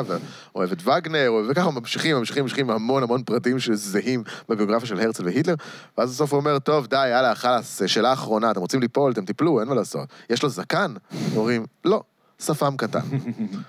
וזה גם היה משעשע פתאום לראות את זה. אני פשוט זוכר בשיעורי תאי, שבאופן כמעט פרוידיאני, כל התלמידים כל הזמן התבלבלו בין הרצל להיטלר כשהם דיברו. זה, זה משהו שניסיתי פעם, לא לא יודע, לא יודע אם יש לו משמעות, אבל אני, כאילו, מבחינת איך שעושים לאנשים, אתה יודע, מעמיסים עליהם את החומר, כן, אתה כן, יודע, כן. ובסוף יש לך רתיעה מהכל, זה וואו, אולי תמיד. אומר משהו על מערכת החינוך, אבל אני זוכר שאנשים, גם במבחנים וגם כשהם היו מדברים, כל הזמן היו מחליפים. הרצל והיטלר. כאילו, זה שני, שני הכוכבים הגדולים של שיעור בסדר, מה תאי. אתה רוצה? זה מדינה שאם יש סירנה, אתה לא יודע אם לעמוד במקום או לרוץ למקלט. אתה נכון. כאילו לא מבין אם זה טקס או שזה מלחמה או מבצע, אז כאילו, אנחנו מפוצלי אישיות לחלוטין, לפחות לשניים, אם לא לשישה עשר חלקים. אה, ועוד פעם אני אומר לך, כן. זה חלק מהיופי. כי כשאתה נמצא במדינות אירופאיות מסוימות, או אפילו באמריקה, נגיד, החזקה הזאת עם האמריקה שלה, או בסין שהייתי, או ביפן שהייתי, ופתאום אתה רואה נגיד רק צבע אחד. איזו תרבות שלטת, עצומה, חזקה, שכולם, גם אם הם הגיעו ממקומות שונים, כמו באמריקה, כולם מנסים להידמות. הם כאילו מין, כזה מין, מחפשים את השטאנץ. מקבלים את האתוס. כן.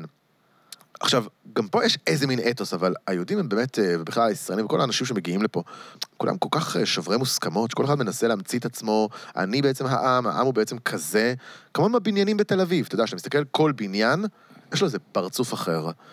עכשיו, אתה אומר כאילו, חבר'ה, הייתה פה איזה תוכנית, או שכל אחד הלאה עכשיו מה, זה בבעלה. משהו יהודי כזה, המרדנות הזאת? החוסר יכולת, כאילו, האינדיבידואליזם ארעי- קודם כל בכל מחיר? Mm. ארעיות, כאילו, אנחנו עוד שנייה זזים מפה.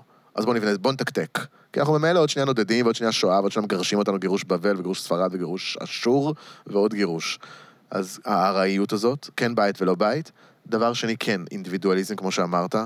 אנחנו מונו, וגם מונותאיסטים, גם מדברים עם אלוהים באתה, הדת היחידה שכאילו, אתה יודע, אה, כמו שאומר איזה דמות ברומן שלי כזה, אתם, אתם אפילו לא מורידים את הכובע שאתם מדברים לאלוהים שלכם. כאילו, אנחנו אפילו כזה, אתה יודע, אנחנו אנחנו שמים את הכובע, כן? כן, אבל- הפמיליאריות הזאת. פמיליאריות, כאילו, כן. מה, מה זה, שמע ישראל, אדוני, אה, לא, אדוני אחד, אחד, אחי, כן. אני ואתה. כן, זה, זה כזה. הבלתי אה, אמצעיות הזאת. כן, הבלתי אמצעיות, היפה הזאת, באיפשהו, שאומרת, אני לא צריך מתווכים, אני לא צריך כמרים, אני לא צריך זה, למרות שכמו שאנחנו רואים, מה זה מתווכים פה? סוכנות תיווך יש לאלוהים בארץ הזאת, של מתווכים על מתווכים, אבל, אה, ולוקחים גם עמלות וכאלה. אבל כן, אני, אני חושב שהערבוב הזה, המגדל בבל, הוא באמת חלק מהכוח העצום של המקום הזה. ולא, אה. ומבחינת כוח מאחד, זה, זה תמיד יהיה מה, זה יהיה האויב החיצוני, כאילו, זאת אומרת, אתה צריך בכל זאת כן, משהו. לצערי כדי- הדבק האדיר של המדינה הזאת כן. זה שנאה ופחד. קודם פחדנו מהנאצי, אחרי זה שנאנו את כל השאר. אמ, אני, מה שמחזיק אותי פה זה אהבה עצומה לניסיון של אנשים, נגיד אה, מסוימים שאני מכיר פה, לשמר את האגדה של העם הנודד אלפיים שנה, העם שהביא את התנ"ך, את ספר הספרים, ולא בקטע אה, פנאטי, אלא בקטע של תראו איזה יצירת אומנות מדהימה הבאנו פה. Hmm. אה, כאילו, נכון, אה, השני שלו, אתה יודע, איפה שהוא מספר על הג'יזוס הזה וכל הסיפורים שם, שה-12 פעם אותו סיפור, כאילו, בכל הסיקוול. שליח. הסיקוול הזה שהוא גם כאילו, אתה יודע, אותו דבר בשבעת אלפים גרסאות, מין, כן, נתן. את זה ל-12 בימאים שונים לפעמים את אותו סיפור, וכזה כן. חשב שזה מגניב, בסוף זה היה לא כזה מגניב. כן. כאילו זה הגיע לכאן, אבל אף אחד לא בא לראות את זה. ואז השלישי שלו, שבכלל, אתה יודע, באמת, אחי, כאילו, התחיל לכתוב בסורות, ולהעיף אנשים עם חמורים לשמיים וכאלה. אז... אנחנו אומרים רק את הסנדק אחד. אז יש את הסיפור הזה, התנ"ך שהוא כאילו. המיתולוגיה. אבל יש אנשים מהסוג החדש שאומרים, תשמעו, אנחנו רוצים נורא לשמר את המיתולוגיה, ואנחנו לא מוותרים, לא על התנ"ך, לא על התלמוד, לא על כל האגדות, לא על כל העם היהודי ועל כל הגלגולים של המדינה הזאת, אבל אנחנו גם מבינים שאנחנו חיים בעולם אחר, ואנחנו גם לא אה, נכבוש עם אחר בשביל האגדה המיתולוגית הזאת, ולא נרצח בשביל המיתולוגיה הזאת, ולא, אתה יודע, כאילו, נתנהג כמו בן אדם, אבל עדיין לא... זאת אומרת, כי, כי קצת בארץ יש כזה, או שאתה דתי, או שאתה חילוני. אז זה מהלך פוליטי שאני חושב ש- שנתניהו מאוד חיזק, של. לעשות הפרדה בין יהודים ללא יהודים. כן. כאילו, מאז שהוא אמר שהשמאל שוכחים להיות מה זה יהודים, אז הוא בעצם, כל מי שהזהות היהודית של המדינה חשובה לו, נתפס לו כאילו... הימין הוא זה שידאג לזהות היהודית, והשמאל נכון, אולי גם מה לא עושה, שמרגיז אולי אותי השמאל זה גם שהרבה מפשל כאן, אנשים כאילו. בדיוק שמוותרים, כאילו. כן. נגיד, אני כן חושב שמערכת החינוך החילונית ויתרה על התנ"ך ועל כל הספרים ביטלו תיאורי תושבע היהודיים. בשלב מסוים? כן, כבר לאף אחד אין כוח, וזה כאילו מעניין, אבל זה קצת כזה גם, זה קצת כזה דתי מדי. אתה יודע, אז מפחדים טיפה. אז בואו נלמד תורת המקורות, כן, אז, ו... אבל לא, אבל אפשר כן. ללמד, זה כאילו, זה ספר אדיר לכל הרוחות, אתה יודע, ו... ואם מישהו היה מספר לך ש... אתה יודע שאליהו, אה, הנביא, מהמם. הוא איזה דמות מגניבה מרדנית שלא נולד אף פעם ולא מת אף פעם, ויורק אש מהעיניים. והוא מסתובב עם איזה אדרת קסמים שפותחת נהרות, ויש לו את התלמיד שלו, אלישע, שהוא סוג של איזה פרודו כזה, כן. אתה יודע, שהולך איתו, וכאילו, אתה היית מתאהב בדמויות האלה ובסיפורים שלהם. עורבים מאכילים אותו שיושב במערה לבד, ואחרי זה הוא גם במערה הזאת מחטיף את הזוהר, אתה יודע, אחרי כמה אלפי שנים.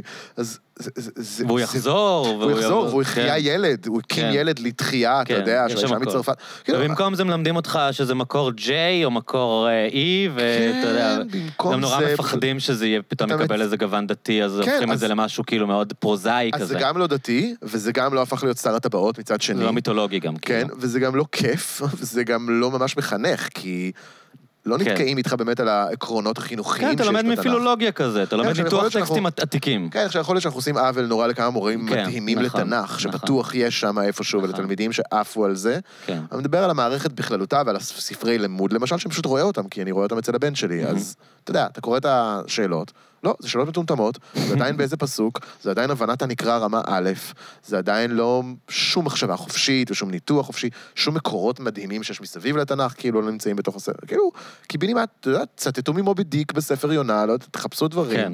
מה אתם אה, נרדמתם בשנות ה-40? אז, אה, אז כן, אז, אז תנ"ך זה חלק מהסיפור של המקום הזה בשבילי. אה, הסיפור הוא חלק מהסיפור, כאילו המיתולוגיה עד, אתה יודע, שואה וכל העניין, תחיית העברית זה סיפור עצום בחיים שלי. זה שאני יכול לקרוא את התנ"ך בעברית, זה שאני מדבר בעברית, שאני כותב בעברית, שאני מצחיק בעברית, שאני, אתה יודע, מעשן בעברית וכולי.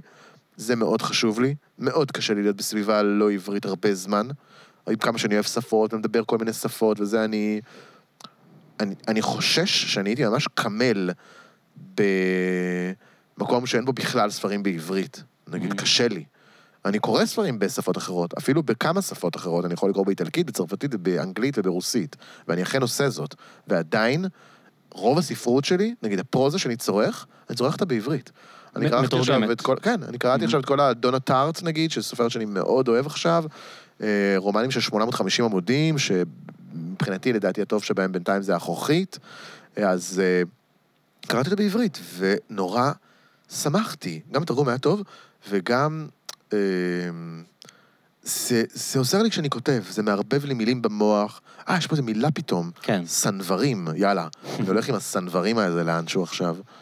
אה, בין ה... אה, דיברנו על אלט נוילנד, ואתה גם אה, מזכיר את זה במחזה, שהתרגום של סוקולוב זה תל אביב.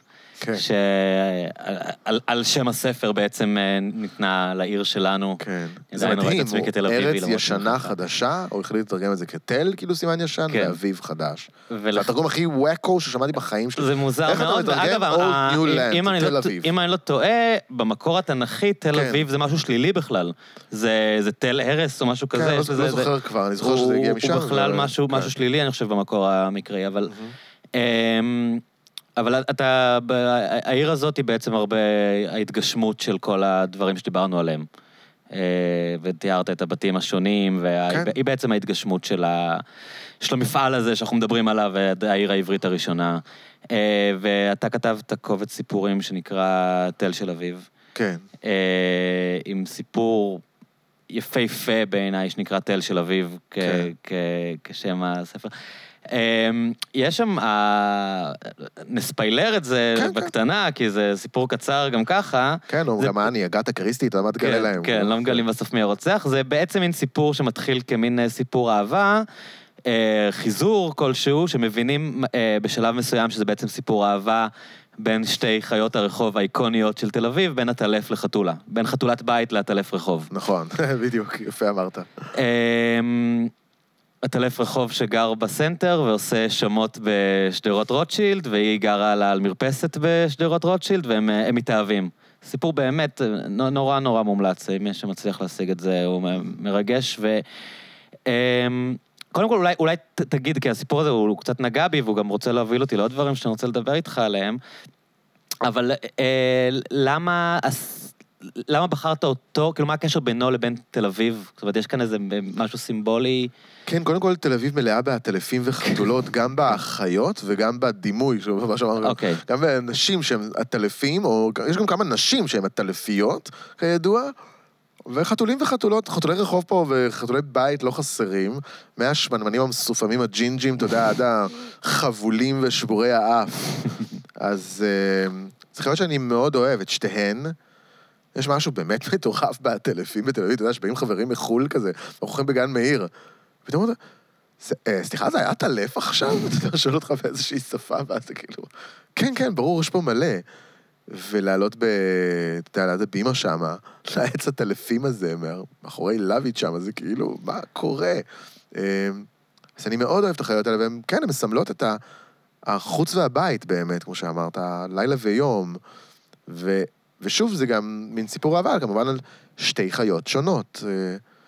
סיפור אהבה בלתי אפשרי. סיפור אהבה בלתי אפשרי, בדיוק. אה, והם בכל זאת מצליחים לעשות שם כמה דברים מטונפים ביחד. אז אתה בעצם התעניינת בעטלפים, אה, אני חושב, אני זוכר עוד איזשהו רפרנס, אבל יש לך איזה עניין עם עטלפים. כן, ואיך עכשיו... אה, קצת- הטלף הוא האויב הגדול של האנושות הפך להיות. לגמרי, זה- זה- זה הטלף גרם הזה. לך כי אתה- הטלף של וואן, בניגוד לעטלפים כן, התל זה אביבים? מצחיק, חשבתי על זה, כי יש לי איזה עטלף בחדר עבודה שלי, יש איזה מין בובת עטלף קטנה כזאת מאותה תקופה באמת, שהייתה לי כזאת. היא כאילו בובת, דוחה כזאת מגומי, זה כאילו נראה גם באמת אמיתי וגם נראה כמו עכבר, משהו דוחה. אמ, אגב, יצא עכשיו ספר נורא נורא יפה, עטלפי אור של דרור בורשטיין, ושיט, שכחתי, סליחה, לא זוכר מי עוד שם. אבל זה מאוד מאוד יפה, על הטלפים בתל אביב. מאוד מאוד יפה. קטן כזה, ומקסים, ובהיר נורא, ו... זה ריגש ספר אותי עיוני? מאוד. ספר כן, כאילו מין ספר תיעודי, אבל Mhm. בעצם הוא ספר שירה גם, והוא גם מרגש נורא, מאוד מאוד יפה. אמ, אז הטלפים, חשבתי על ההוא בוואן, על הגאון הזה שהחליט לעשות... אה, השבית אה, העולם? כן, נו, באמת, זה טיפוסים, טיפוסים מלוכלכים. פעם יש לך איזה קוף שמישהו שכב איתו, אחרי זה הטלפים שזה מישהו מזולל. תשמע, הקורונה הייתה תקופה באמת מטורפת, אני גם אומר הייתה כשהיא הכי פה בעולם עדיין. אמ, אני, היו לי שלושה חודשים של גן עדן מבחינת כתיבה. גם כתבתי סיפור חדש ושכתבתי סיפור אחר שלי שיוצא ממש, לדעתי, מחר, מחרתיים במעבורת, באתר המעולה של הסיפורים. סיפור שנקרא סאדו מאזו בארץ הקודש. ו... אז, כתב, שכתבתי אותו, וכתבתי סיפור אחר לגמרי לספר הבא שאני כותב, ו... שהוא יהיה קובץ? לא, הוא לא קובץ, הוא Mm. טרילוגיה של אוקיי. שלוש נובלות כאלה שמתאחדות לספר אחד. יכול להיות שאני אתכשל בו, אשרוף אותו אוקיי. ואכעס על עצמי מאוד בינתיים, אבל התחלתי לכתוב משהו. ו... אמ, אז, אז הייתי מרוכז מאוד, והיה לי כיף וקראתי המון, המון, המון, בעיקר סופרות. כי לפני שיצאתי. ל- יצאנו לחל"ת הארור, אז uh, היה לי איזה ראיון, כי יצא הספר וההצגה, ושאלו אותי איזה סופרים סלש סופרות השפיעו עליך. וכתבתי מלא סופרים, ונבוקו, וגוגו, וזה, ובשביס, ו... ואז פתאום uh, הגעתי לסופרות, ואני כזה, אה, היו לי איזה שלושה שמות עלובים, כן. והלכתי לארון, אמרתי, נו, מה, אני מפגר? סתם שכחתי. בטח יש איזה אני כזה, סופרת. אה, לאה גולדברג נחשב, יונה וולך, לא, לא, רגע, סופרות, מה אתה עכשיו. מביא? כן, ופתאום ראיתי שהארון שלי הוא... גברי למהדרין. מה זה אה, גברי? גברי כן. כמו שאני לא אהיה אף פעם. והלכתי לחנות הספרים הקרובה לביתי, ופשוט העמסתי סופרות, כאילו, פשוט אמרתי, זאת, זאת, זאת, זאת. קודם כל, גיליתי שאני אידיוט, שאני בור בצורה קיצונית, שלא קראתי אה, מספיק ג'יין סופרות. אוסטין, לא, כן. אבל כאילו, יאללה, קראת וירג'יניה וולף, אבל קראת כן. את אה, חדר משלך נגיד? לא, אז תיקח את חדר משלך כבר, יא אידיוט, ותראה שהיא אמרה דברים מהפכניים כבר בתחילת המאה וכולי. ואז סילביה פלט עם פעמון הזכוכית Mhm. שפוצצה לי את הראש כן. פשוט. זה באמת ספר, אה, מעולה. אם מישהו רוצה להיכנס פעם למוח, אני הבנתי דיק... מה זה דיכאון אחרי שקראתי את זה. כאילו, כן. כל החיים אנשים אמרו לי שהם אה, בדיכאון, בדיכאון, ואני אני בחיים לא חוויתי דיכאון כן, במובן הקליני שלו, ואני חושב שהספר הזה, אה, אני חושב שאנשים שיש להם דיכאונות מאוד אה, התחברו אליו, ומי שלא, אתה מבין, אני חושב שהוא נותן לך הב- הבנה הרבה יותר עמוקה ממה שאתה יכול לקבל סתם ככה לגבי מה זה באמת דיכאון. לגמרי, זה, כן. זה, אני ממש, אה, אני פשוט בכיתי בספר הזה ממש. התאהבתי באישה הזאת, לא רציתי שתעזוב אותי בחיים, אתה יודע, ממש כל מילה אתה מעריך כדי שהספר לא ייגמר. סילביה פלאט, ותרגום נהדר, אגב, חדש, שגם אני לא זוכר Mm. מהו, אה, מי, של מי. אה, ואז קראתי את דונטארט הזאת, שתפסה לי זמן מה מחיי. עכשיו התחלתי עם מרגרט אטווד, כאילו, יש ספרות אה, פשוט מופלאות. ידעתי את זה גם קודם, קראתי נגיד אליס- אמלינו תום, אליס סופרת מונרו, צרפתייה, שמאוד אהבתי, אליס מונרו, כן. אה, נטליה גינסבורג שתמיד אהבתי, כאילו, יש כל מיני ספרות שכזה היו איתי, אבל אה, גיליתי עכשיו אה, כמה שהם כזה, שבושה שלא הכרתי, והן באמת אה, אדירות. טוב, עכשיו תגיד אתה, מי הסופרים שאתה אוהב? בכלל, כאילו, מי... אז זה, זה קצת, אמרתי, זה קצת מביך, כי זה נראה לי די הסופרים שאתה אוהב, כאילו, אני... זה מצוין, אה, מה? לא, כן, סוף אז סוף אני... פוגשים אה, אנשים. אני גם מאוד מאוד אוהב את סלינג'ר, ואת הרוסים, כאילו, כמובן. מה אתה הכי אוהב, אגב, של סלינג'ר? איזה סיפור? סיפור או מהספרים? כאילו, אני- אין כל כך הרבה, אתה יודע. כן, אני אוהב את הסיפורים הקצרים, כאילו, כן, את טדי אני מאוד אוהב. וואי, איזה קטע שאתה אומר על טדי, הרי טדי כן. זה גם יש שם גלגול כן, בסוף. כן. טדי, אה, חברים, זה סיפור של באמת, כאילו, מי שאוהב סלינג'ר, חפשו את טדי, בסוף התשעה סיפורים. אני חושב שהם כולם מדהימים. אני לא יודע, אני... נכון, הם מושלמים. אני, אני מת, היה איזה דיבור שכשהוא ימות, היה איזה מין לוח זמנים למתי יפרסמו את כל הדברים שהוא כתב. הרי כן. מי שמכיר או לא מכיר, סלינג'ר המשיך, לכת- הוא הפסיק לפרסם בשלב מאוד מוקדם, והמשיך לכתוב כל החיים, ולא פרסם את כל הדברים שהוא כתב, ובשלב מסוים אמרו שאחרי מותו הדברים יתחילו להתפרסם, ואפילו נקבו ב... בש... בת... בתאריכים, תאריכי יעד, מתי הדברים יתפרסמו, והתאריכים האלה חלפו וכלום לא התפרסם. אלוקים. אני לא יודע מה... וואי, וואי, אני מאוד מחכה לזה. אבל זה משהו שאולי קצת באמת מע- מעניין לדבר עליו, הנושא הזה של... אמ, הוא החליט לא לפרסם יותר. אה, שמע, כמה הוא- זה... הוא היה הלום כן. קרב. בואו נתחיל מזה. כן.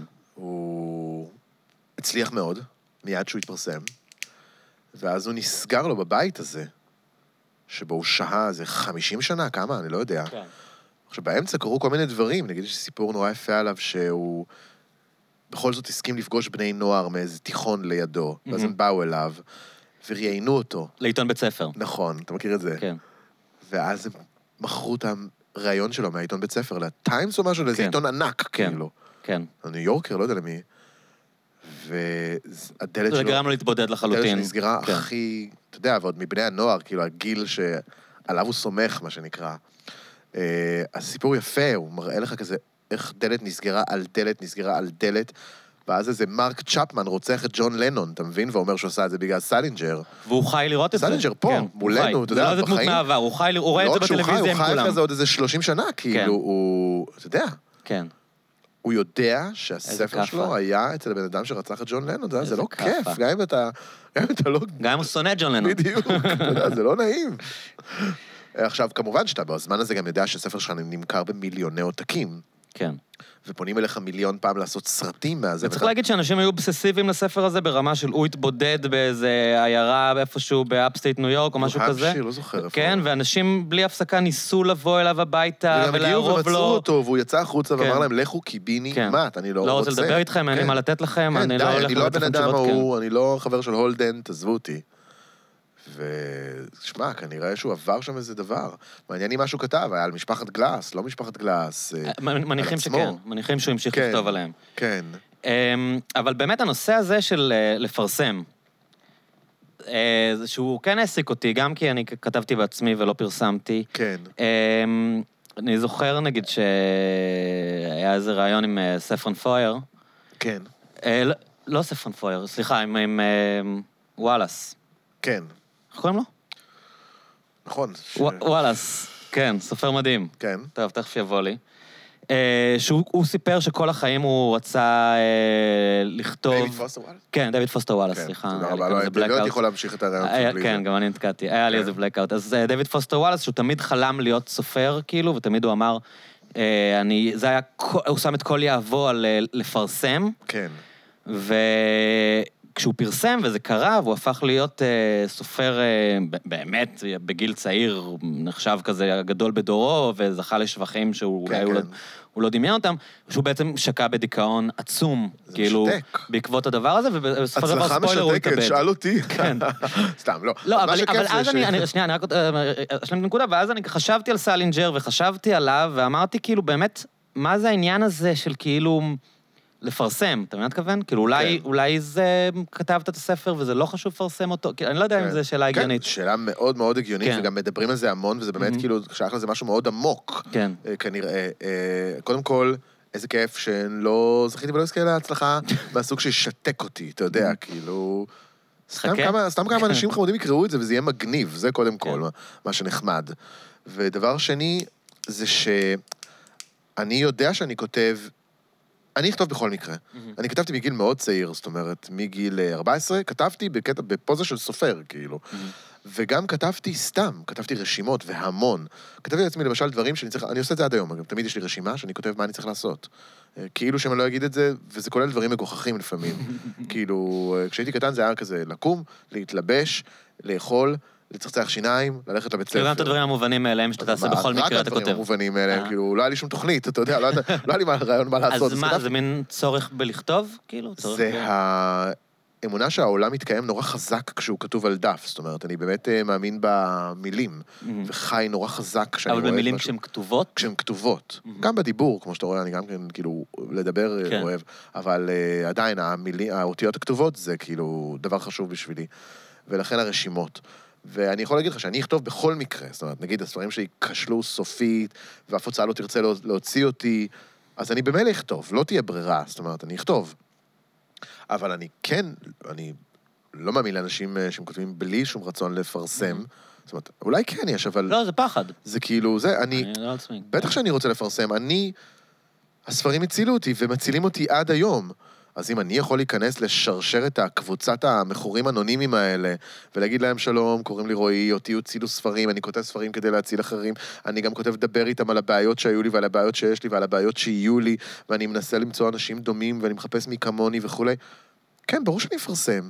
כשאני בא לעשות תיאטרון, אני, אני, רוא- אני רואה את הקהל.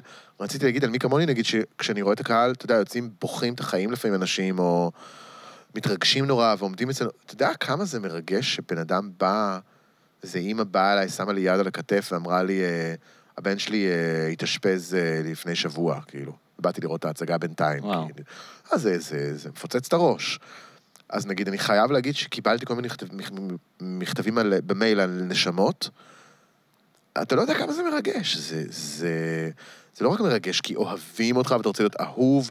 אני לא, אתה יודע, אני לא שייך ל... אתה לא נרקסיסט.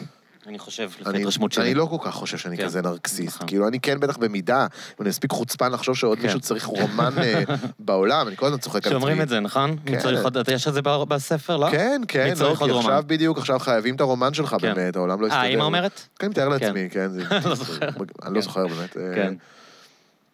אה. ואני באמת לא זוכר, אגב, דברים, וזה גם חלק מהסיבה שאני כותב. שזה באמת שאלה, נכון? כשאתה כותב, אתה אומר מי צריך עוד רומן, כאילו, כשכבר כתבו... בטח, אה, אתה יודע שלפני שהרומן שלי יצא, הלכתי לחנות ספרים, לדמיין לעצמי איפה הוא יהיה פה על השולחן וזה. פתאום נחרדתי, אמרתי, בוא'נה, תראה כמה ספרים. קבר אחים! קבר אחים!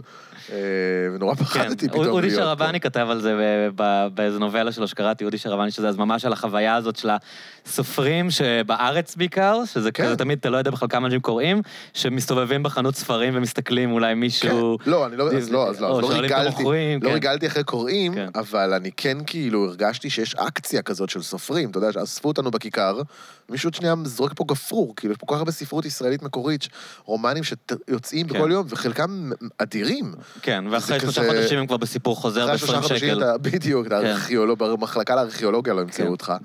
אז... אה, סיפר- למה סיפרתי את זה? אני כבר לא זוכר. לא, דיברנו על על אה, הקונפליקט לפרסם, הזה, אם צריך עוד כן- ספר, זהו, אם אתה כן רוצה ללכת... לפרסם, כן. ואני כן נהנה שאנשים קוראים, ואני כן נהנה לקבל תגובות, וזה נורא מעניין אותי, נגיד, מי מתחבר לאיזה גלגול. מהמם. יש כזה אנשים שאתה יודע, אה, השטייטל הוא בדמם, כן, באמת כזה נורא אוהבים אשכנזים. את ה... כן, בדיוק. כן. יכול להיות. כן. יש כזה כל היידיש, והמאמלושן, והזה, וגגנגן, וכל הדבר. ואז יש כאלה שאומרים לי למרוקו, כי זה גם... אה, המרוקו זה גם כאילו מין אה, סצנה, סצנות אירוטיות. שבכלל לכתוב אירוטיקה בעברית זה באמת משימה שאין כדוגמתה. וזה היה מעניין, כאילו, אני כזה התעסקתי עם עצמי בדבר הזה, איך אני אכתוב, כמה אני אכתוב, עד כמה רחוק אני אלך, ונציין, לא נציין, כל מיני כאלה. זה היה לי חשוב לכתוב אירוטיקה בעברית, זה עניין אותי. אה, אז יש אנשים שנורא מתחברים כאילו לחלק של המרוקו, שהוא כזה יצרי ונשי וכזה, כאילו, הוא נשי כי הגיבור אישה. כן. אה, ו... מאוד, כן, הוא חושני יותר, הוא סנסואלי, כן. הוא גם יש שם עניין אירוטי באמת, כמו שאמרת. ויש בסוף אנשים שהכי אוהבים את החלק האחרון, שכאילו פתאום ריאליזם, מודרני, הארדקור, אנחנו פה, אנחנו בישראל, אנחנו ביפו, אני מכיר הכל, הוא הולך למקדונלדס, הוא הולך לאיזה... אה, אז, אז במובן הזה נורא מעניין אותי התגובות, כאילו, נורא כיף. נגיד, הייתי כל כך מאושר שבביקורת. בהארץ. שיצאה היום, שכתב עמרי הרצוג, הוא פתאום כתב דברים, ואמרתי, וואי, הוא, הוא קרא באמת, זאת אומרת, אתה יודע, הוא הבין, והוא התחבר, והוא קלט דברים, והוא כזה, והוא אמר אותם באיזה בהירות כל כך זה, אז אתה יודע, אז ברור שאתה שמח שכתבו עליך ביקורת טובה, אבל אתה פי אלף יותר שמח שהמבקר באמת ביקר אצלך, אתה יודע, ביקר בתוך הספר. אה, והזמין אחרים לביקור. הרי הביקורות האלה, שזה דבר אה, נוראי, כאילו אתה... "אה, מתעלם מזה, לא אכפת לי מזה, אתה כאילו כן. תולה את עצמך בלילה וכל מיני כאלה, אז... אה,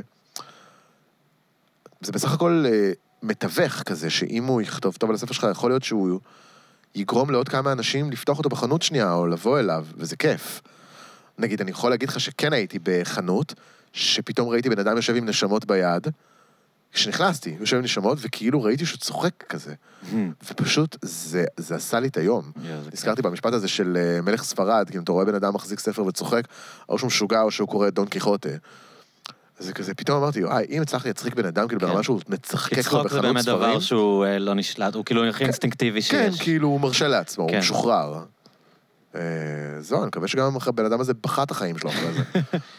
אז דיברת על, אה, על העניין של מילה כתובה, כאילו, שזה אמ, בעצם משהו מ- מאוד חזק ביהדות. כאילו, אנחנו, ה- ביהדות הרי אין, אמ, אין כמעט פיגורות, אין דימויים, אין, אה, אין אומנות ויזואלית, ומה מה שיש לנו זה, ה, זה מילים כתובות על דף, נכון. כאילו, וה, והקדושה של הטקסט. כן.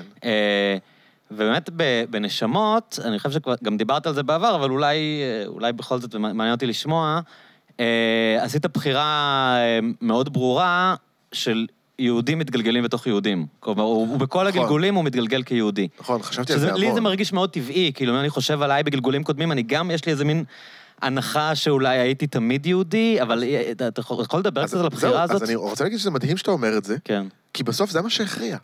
ממש מה שאמרת עכשיו. כן. אה, בדראפט הראשון שכתבתי בסינופסיסים הוא נוצרי בגלגול השני. מהמם. נוצרי, ויש גלגול, גלגול לגמרי נוצרי כזה, ונציאני, כנסיות, כאילו הכל. ואז הבנתי, אחד, שאני פשוט לא יודע על זה מספיק. עכשיו, אתה יודע, יכול לעשות תחקיר, עשיתי תחקיר על, אה, לעזאזל, תחקרתי פה על תולעי משי שיהודים גידלו בגטו ונציאני, אתה יודע, אפילו דברים שלא נכנסו לרומן, נגיד, כן. זה היה עולם שלם של תולעי משי, פשוט אין אותו. או, באמת, בזבזתי זמן על תחקירים למיניהם. אז הייתי יכול לעשות גם תחקיר על נצרות, כאילו, בסך הכל, אתה יודע, סממנים קצת, בסיסיים, כן. כן, תקרא טיפה. יש, יש מה. ועדיין, הרגשתי, מה שאתה אומר, כאילו, שאם אני מדבר על עצמי, הגלגול שעבר שאני הייתי בו, כן, אני הייתי קשור לשבט המוזר החותך הבולבולים הזה, שנקרא היהודים, אתה יודע. ו... וזה כזה ציער אותי, שימח אותי, אבל אמרתי, תשמע, אני הולך על זה. אני מרגיש את זה, אני... חבל לי לרדת מזה, זה- זו תחושה מאוד חזקה. וכן, הוא יהיה יהודי, והוא ייתקע עם זה. ובכוונה עשיתי, נגיד, את אימא שלו, אה, היא כאילו לא יהודייה, כן. אה, מרינה. וגם בכלל, הם נבדלים בהכל. שאז גם הוא לכאורה, גרישה הוא היחיד שהוא לא יהודי בדיוק, הלכתי בכל בדיוק, הגלגולים. כן. היא אומרת... אה, שזה גם איזה אמירה, לא? היא אומרת שם כן באיזה. רגע, עד שאימא כבר נותנת משהו לבן שלה, אז אצלכם זה לא נחשב, וזה כאילו מן היהודים. אמ, סליחה, שמה שאלת? שמה? לא, לא, אמרתי אולי שאולי זאת איזושהי אמירה להגיד שהוא כן יהודי, אולי יש כאן גם איזה משהו קצת, כן, כאילו אז- להגיד ש... אז זה כאילו כמעט לא להתעסק, כאילו, ב... כן. הרי הגלגולים הולכים כאילו מין ילדות ונעורים, ואז בגרות, ואז... וכל הדרך הוא מנסה להבין, זאת אומרת, אם הגלגול הראשון הוא החטא, הגלגול השני הוא התיקון, אז התיקון הזה לא עובד, אז יש איזה תיקון לתיקון, ואז הבנה חדשה של התיקון, ואז שאלה, רגע, רגע, רגע, אלוהים, שנייה, מהו התיקון, מה התוכנית, בואו, אם יש מבחן חוזר, אז שמישהו יחלק את החומר, ובואו נעשה שיעור חזרה, ואי אפשר ככה לזרוק אותי כל פעם למים ולצפות שאני אתקן משהו שאני לא מבין מהו. ואז אה, מגיע איזה זמן שבו, זאת אומרת, בחלק המודרני של הרומן, שבו באמת שואלים בכלל, יש אלוהים? יש תוכנית? על מה, לאן אנחנו מסתכלים? כאילו, מה אנחנו, מה אמור לקרות? אולי לא אמור לקרות כלום. אולי בכלל זה הכל מחלה, אה, וכולי. אז, אז במובן הזה, הרומן מספר סיפור יהודי וגם לא יהודי. זאת אומרת, מת, מת, מתנער בשלב מסוים מהיהודיות שלו. אלא שאני, בתחקירים, כל הזמן מצאתי את עצמי, אגב, גם במדינות שהגעתי להן, כל הזמן מצאתי את עצמי ברובע היהודי, בבית קברות, בבית כנסת, במאפייה, בבאר, במקווה, במקומות האלה. זה לא מטורף הכוח שיש לה, לעניין הזה, כאילו, בתור בן אדם שגדל בבית חילוני, בית חילוני בעיר לגמרי. חילונית, מה, אבא שלי עושה... בתרבות המערב, ועדיין הדבר הזה, לא מדבר על מישהו שבא מבית דתי או ממשפחה מסורתית, וזה, ו, ואתה לא, במובן הזה זה, זה נכון לגבי מלא אה, ישראלים שגדלו, כן. ה- הנושא הזה שהזהות היהודית כל כך מנצחת את, ה, את הזמן ואת המודרנה, ו... קודם כל, יכול, כן. שזה, יכול להיות שזה אחת האופציות לזהות הישראלית מהמם. שאנחנו מאמצים. אתה יודע, לא תמיד אנחנו שלמים עם הזהות הישראלית, אז אנחנו מחפשים עוד. דבר שני, הזהות הישראלית היא נטוע- נטולת היסטוריה בלי הזהות היהודית. זאת אומרת, זוהי הזהות, זוהי ה... זה המצב, ככה נראינו שהיינו ילדים, כאילו, מהמם. מטורללים. אתה יודע, העלינו זבח, אבל... אה, וזה חסר לך קצת. חוץ מזה שזה באמת מין זהות משלימה כזאת. היהודי החלש, הישראלי החזק, היהודי המאמין, הישראלי הציוני, הקיבוצניק, אה, היהודי הגולה, המסתובב הנודד, הישראלי בעל הבית. בעל הבית על כל המובנים, הרע והטוב. כן. אה, זה מעניין אותי... הרגשתי חצי, פשוט הרגשתי חצי. שאני צריך עוד חצי, ואז זה החצי. ה vision של ה... קצת, מחזיר קצת להרצל אמר, ה vision של אה, בן גוריון והאנשים סביבו היה אה, בוא נ- נמחק את הגולה. יהדות ו- השרירים. ו- כן, יהדות שרירים, ובואו נעשה את הקפיצה הזאת, אני אומר דברים שאנשים יודעים, אבל את הקפיצה הזאת מהתנ"ך ישר להיום, ו- ואת כל הנושא הזה, ה- הישראלים שגדלים כאן לא אמורים אה, להתעסק בשטייטל, ולא כן. ידעו מי זה הרמח"ל. נכון. ומה היה בוונציה, זה- ואנחנו, ונעשה איזה דילוג, ואנחנו תמיד אה, היינו כאן, כן. מין איזה ד- אלפיים שנה קפצנו, ואנחנו אומה קוממית, יוצרת, לוחמת, כן, אז... ו- אז... ואפילו בתוך תל אביב, שדיברנו עליה בתור העיר שלה, שהיא ההתגשמות של ה vision הציוני, בתוך המשפחה החילונית, אז, כל האלפיים שנה האלה הן צצות. אתה כותב גנ- את הרומן, רומן שהוא מתעסק באלפיים כי, שנה האלה. כי אני הרגשתי בהמון מובנים שאני מחזיר רכוש גנוב. מהמם. אני כאילו אמרתי, בואנה, לקחו לי. כן. לקחו לי, מערכת החינוך לקחה לי את הספרים החיצוניים ואת התלמוד ואת הגמרא ואת הספרות ימי ביניים היהודית ומחזות של, אה, של הרמח"ל אגב, אם הזכרת אותו, שכתב מחזות, כן. ואת ספרות בדיחותא דקידושין ואת עמנואל הרומי עם השירה המדהימה שלו, שכתב סיפור שהוא כמו בקומדיה היהודית, בקומדיה האלוהית, סליחה, אה, סיפור גם כן על, על אדם אה, אה, שמת ופשוט, אתה יודע, הולך בסדר. לעולם הבא, עושה מסע בעולם הבא. אז, אז, אז זה פשוט רכוש גנוב. אז אמרתי, אני הולך למקומות האלה, אני מחיה אותם בתוך איזו סצנה שלי. אז נכון, אצלי בוונציה, נגיד, איזה סיפור אהבה כזה בין שני אה, גדולי גוף כאלה, אאוטסיידרים לחלוטין, אבל הוא טבוע בהררים של תחקיר שעשיתי. מה לבשו, מה אכלו. יש שם כזה, אני מאוד אוהב אוכל, גם לבשל וגם לאכול, וגם מתכונים, וגם לקרוא ספרי מתכונים, וגם מאוד אוהב כשמופיע אוכל בספרים. כן. כאילו בספרות, זה מדליק אותי וישר בא לי לעשות את זה. אני למעשה הייתי צמחוני כשהייתי בן 17, הפסקתי להיות צמחוני בגלל הזקן והים. אני פשוט קראתי את זה, ואני, זה פשוט רציתי מרק דגים, השתגעתי, כאילו הייתי חייב לאכול איזה דג. גדל. ואז דג הוביל לדבר, ומשם התחלתי כבר לזלול נבלות. אמ, ו, ו, ואתה אומר, רכוש גנוב, תחזירו לי את הדבר הזה, זה חלק מהזהות שלי. ואז אתה מגיע למקום כמו ונציה באמת, מגיע לגטו היהודי ששם, ששמר את כל הבתי כנסת שלו, ובמצב מדהים, ומי שמגיע לשם זה כאילו ציור חובה. ואז אתה אומר, רגע, פה הדפיסו בעברית את התלמוד. פה, טוב. כן, פה יצאו ספרים בעברית ועשו הצגות בעברית. וואו. ויהודים כתבו מדריגלים, ונשים שרו לגברים, וגברים האזינו לשירת נשים בכיף תיאטרון שלהם. גם. והיה תיאטרון, כן. תיאטרון יהודי בעברית במאה מטורף. ה-18, ופורים שפילים, ו- וגם, ולא רק. ובן אדם כתב מדריגלים, אתה יודע, ורבנים נשאו דרשות בבתי הכנסת, ונוצרים באו לשמוע, כי הם היו אנשים מעניינים, ואתה יודע, דיברו מעניין, והם דיברו ונציאנית. ו... ואתה לא יכול שלא לרצות אותם כסבא וסבתא שלך, כי הסבא וסבתא שלך הם כזה עוד, כמו שאמרת, או מהתנ"ך, או מהשואה. אין עוד. אין כן. סבא וסבתא. עכשיו, יש. כן. יש, והרבה. והם מדהימים. והם חברים שלנו, והם קרובים שלנו, והם כתבו בשפה שלנו. עכשיו, נכון, יש המון רגעים שאני אומר, תעזוב את זה, בואנה, יא, יא זהותן, יא נודניק. אתה יודע, כאילו, כן, תהיה העולם תהיה רחב אזרח העולם. תהיה אזרח אני העולם. בדיוק שמתי לב, דיברתי על זה כאן, ש... שאתה רואה שאנשים צעירים, כשהם הולכים למיסטיקה, אז הם מלא הולכים ללמוד קבלה, ואתה אומר, כל מיסטיקת העולם פתוחה בפניך. כן. אתה יכול אה, ללמוד, אתה יודע, בתורות מזרחיות, לא שיש הרבה אנשים גם שלומדים את זה, אבל, נכון. אבל כמות האנשים שמתחברים לקבלה, אנשים שגדלו בבתים אתאיסטים לחלוטין, אתה אומר, כן. מה, מה לך ולקבלה, כן. כאילו? טוב, זה חלק באמת מחיפוש עצמי, כן. כאילו, אבל... ושהוא מקובל ומעניין מאוד גם, אתה יכול להגיע לחומרים מדהימים ככה. כן. אבל אני כן, אני כן לפעמים כאילו שואל את עצמי, אתה יודע, אני בפרדוקס עם עצמי. אתה אזרח העולם, שמקבל את כולם אה, כשווים, או שאתה עכשיו עוד פעם תתחיל עם השטויות האלה של העם הנבחר, ותתפוס תחת פה על כולם, ותהיה כאילו עם סגולה. כי אתה תסתבך עם זה, אתה תתחיל, אתה יודע, להסביר של מי המדינה. מדרון חלקלק. כן, בדיוק, זה כן. מדרון מאוד חלקלק. עכשיו, אתה מתלהב מיונה הנביא, כי הוא ברח מאלוהים וזה, אבל אתה זוכר, אתה יודע, בסוף הוא כן התנבא, וכן אלוהים, כאילו, לא הצליח את- לברוח. כן, גם לא הצליח לברוח, וגם אלוהים בסוף גם החריב את נינווה אחרי כמה זמן, אתה יודע, אפילו שהוא, כאילו, עד כמה אתה מחויב לדבר הזה שאתה אומר, אני יהודי. אז אתה אומר, אני חלק מהסיפור, אני הייתי בה- בהר סיני והקשבתי לסיפור, וגם... שזה קצת, אני לא רוצה אולי לה- להעיק על המאזינים שבשיחה יותר מדי על ספרות, אבל אה, זה קצת אה, דבר שמאוד קורה אצל בשביס, נכון? כן. השאלות האלה הן עולות אצלו כל הזמן, ואתה... הנושא הגדול של כן. בשבי זינגר זה הגיבור שנקרא בין האישה לאלוהים. כן. כשהאישה מייצגת את האהבה, את ה- את הזימה, את הפשע גם אצלו, את החטא. כאילו, הרי הוא נקרא בין אמא שלו לאבא שלו בעצם. מהמם. זאת האמת, כי אבא של בשבי זינגר היה עבד, אב בית דין, ואמא שלו הייתה קוראת ספרות חילונית, אה, מסקילה כזאת, ספרות פילוסופית, שפינוזה, מה שאתה לא רוצה. ובגללו גם הגיבורים שלו, כל הנשים הם קצת כמו אמא שלו, כל הגברים הם קצת כמו אבא שלו. והוא כנראה עצמו היה אדם שנקרא בין זה לזה, בין העולמות. בגלל זה הוא גם כל כך מעניין, אגב. כן, אבל החיבור הזאת, החיבור הזה שהוא לא יכול לברוח ממנו להתעסקות ב, ביהדות שלו ובאלוהים, ואם זה מין ויכוח מתמיד וביקורת אה, עצומה על המוסריות של אלוהים והחוסר נכון. הצדק בעולם. זה, זה הצד של אמא שלו. כן, שכאילו, שואלת את השאלות.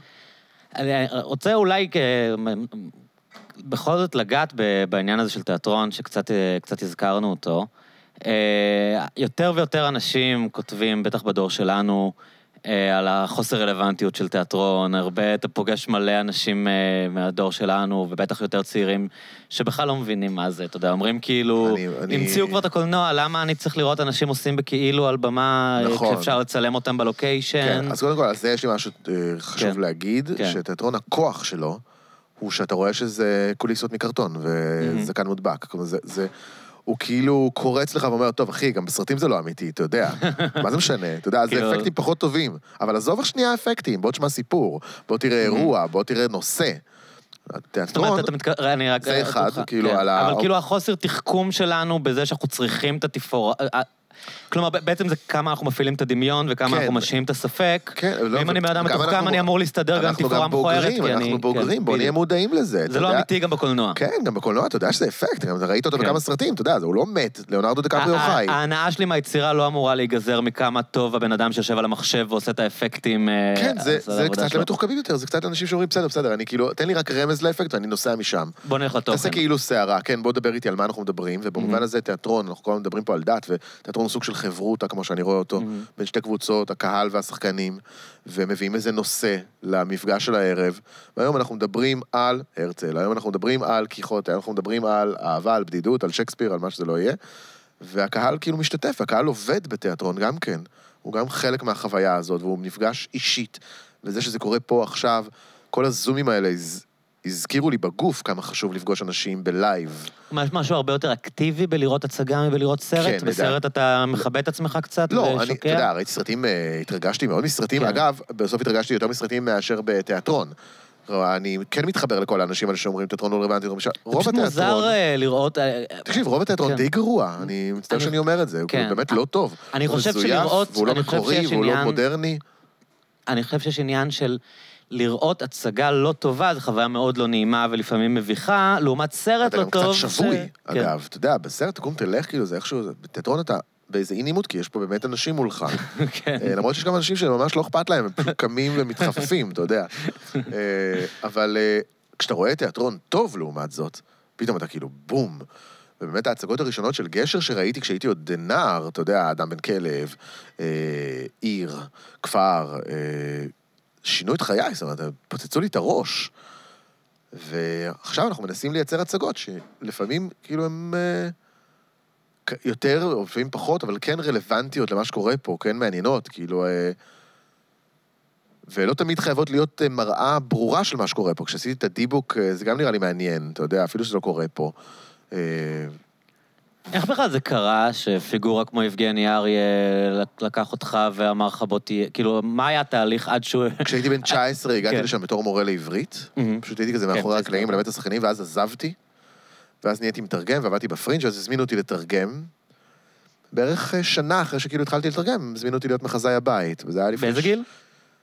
אה, הייתי בן 28, וואו, 27, כן. fuck. משהו כזה, כן, נו, מה לעשות? וואו, בוא, כן. כן, זה הרבה זמן כבר. אה, אז אה, מה היית אומר באמת למישהו שאומר, התיאטרון לא מעניין אותי? איך היית מסביר לו שזה יכול... קודם כל הייתי אומר לו, אתה צודק, לרוב באמת התיאטרון הוא מאוד מאוד משעמם, משוחזר, אה, לא מקורי, מעושה. לא... מעושה, מיושן, כן.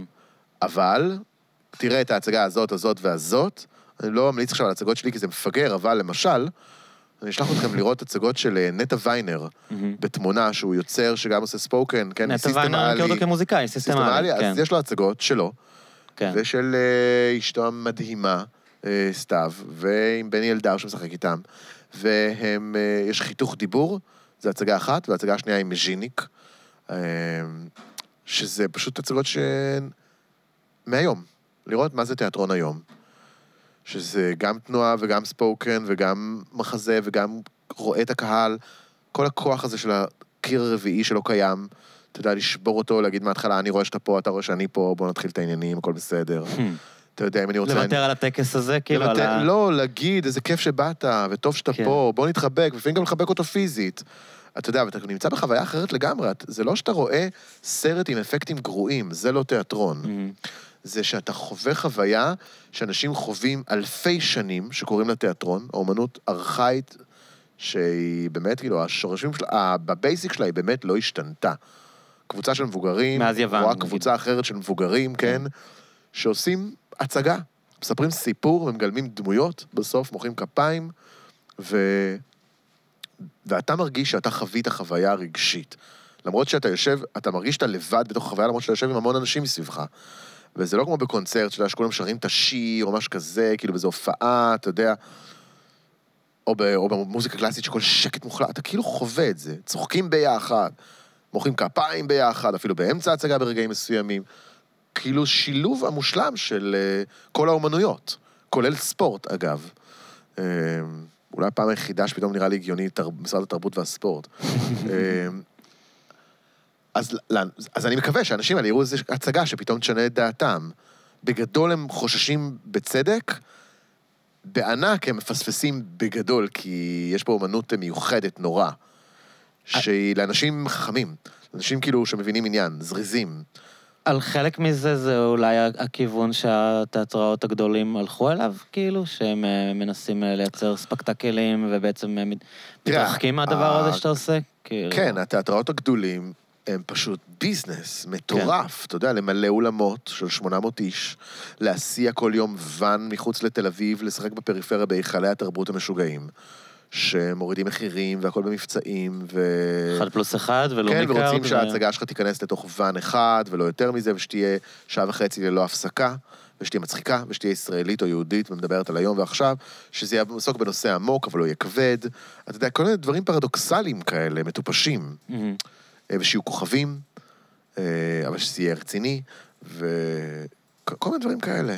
אז אתה כאילו אבוד בתחרות המ- המגעילה, ובגלל זה גם בחרתי בגשר, שהוא תיאטרון שקצת כאילו אחר, ואני אמ, מרגיש שלפעמים הצלחנו במשימה, לא תמיד, ממש לא, אבל נגיד, מי כמוני כזה, שחצי שנה הייתי בתחקיר באברבנאל, ואז חצי שנה עבדנו על ההצגה, זה נראה לי פרויקט אמיתי שהשקענו בו באמת, והבאנו לאנשים חוויה אחרת, אה, שהיא גם מצחיקה וגם מרגשת עד דמעות, וגם כאילו תופסת אותך בלב ובצוואר. ואני מקווה שאתה יוצא ממנה טיפה שונה, ואתה לא שוכח אותה ביום למחרת, ולא... ראית סתם בידור, אבל גם לא הנחיתו עליך פטיש חמש טון של הרצאה על משהו דידקטי. אה, חוויה שיש בה את הדבר הזה, יש בה מוזיקה ויש בה, כאילו... אתה חווה. אה, אנשים חיים מולך, ובמקרה הזה של מי כמוני, נגיד, אתה חווה גם ילדים. שזה, זאת אומרת, בני נוער, אתה יודע, ילד בן 13 עומד מולך ומשחק, ו, ובני נוער מנגנים live, מוזיקה קלאסית, ושזה גם אפקט אדיר. כן, אני חייב לראות את זה, אני יודע. אה, כן, אז... אה, אני לא יכול. מתי, מתי אני אוכל? זה בין ה-22 עד ה-25 ביולי, זה ההצגות הבאות. אוקיי. אם, אתה יודע, אם ואם ואם, לא יהיה כן, גל כן, ולא יהיה כן. גלגל ולא יהיה גלגול. אני חושב שיהיה בסדר וזה יקרה. אני גם מקווה. רועי, אני רוצה ממש ממש ממש להודות לך. תודה רבה לך אה, שהזמנת לתוכנית הארוכה בתבל, שזה עונג מטורף, אבל אה, מי שומע את זה, חברים, אתם ממש, יש לכם הרבה יותר מדי זמן כן, פנוי, ותמצאו מה לעשות בחיים, זה לא לעניין. לכו תקראו את נשמות או משהו. אז תקראו את נשמות, באמת תקראו אותו. אה, אני באמת, אין, אין לי, אין, לא, אין, אין לי מילים כדי להמליץ על זה יותר ממה שאני ממליץ, אבל זה באמת ספר שהוא, לדעתי הוא הרבה יותר קריא ממה שאולי זה נראה, הוא מהנה, הוא סוחף והוא עמוק והוא מעניין, ואני ממליץ עליו בלב אה, שלם, וגם על הדברים האחרים שלך שקראתי. מי שמצליח למצוא את קובץ הסיפורים תל של אביב, אה, וכבר קשה למצוא. אותו בחנויות, לא? אה, כנראה, כן, אתה יודע, זה באמת אה, מתחת למשהו של בית שני כבר, כרגע. ואני אבוא לראות את, ה, את ההצגה. אה, את מי כמוני בגשם, כן. תודה רבה רבה רבה. רואים, היה ממש כיף. איזה תודה כיף. לך. ביי, בהצלחה.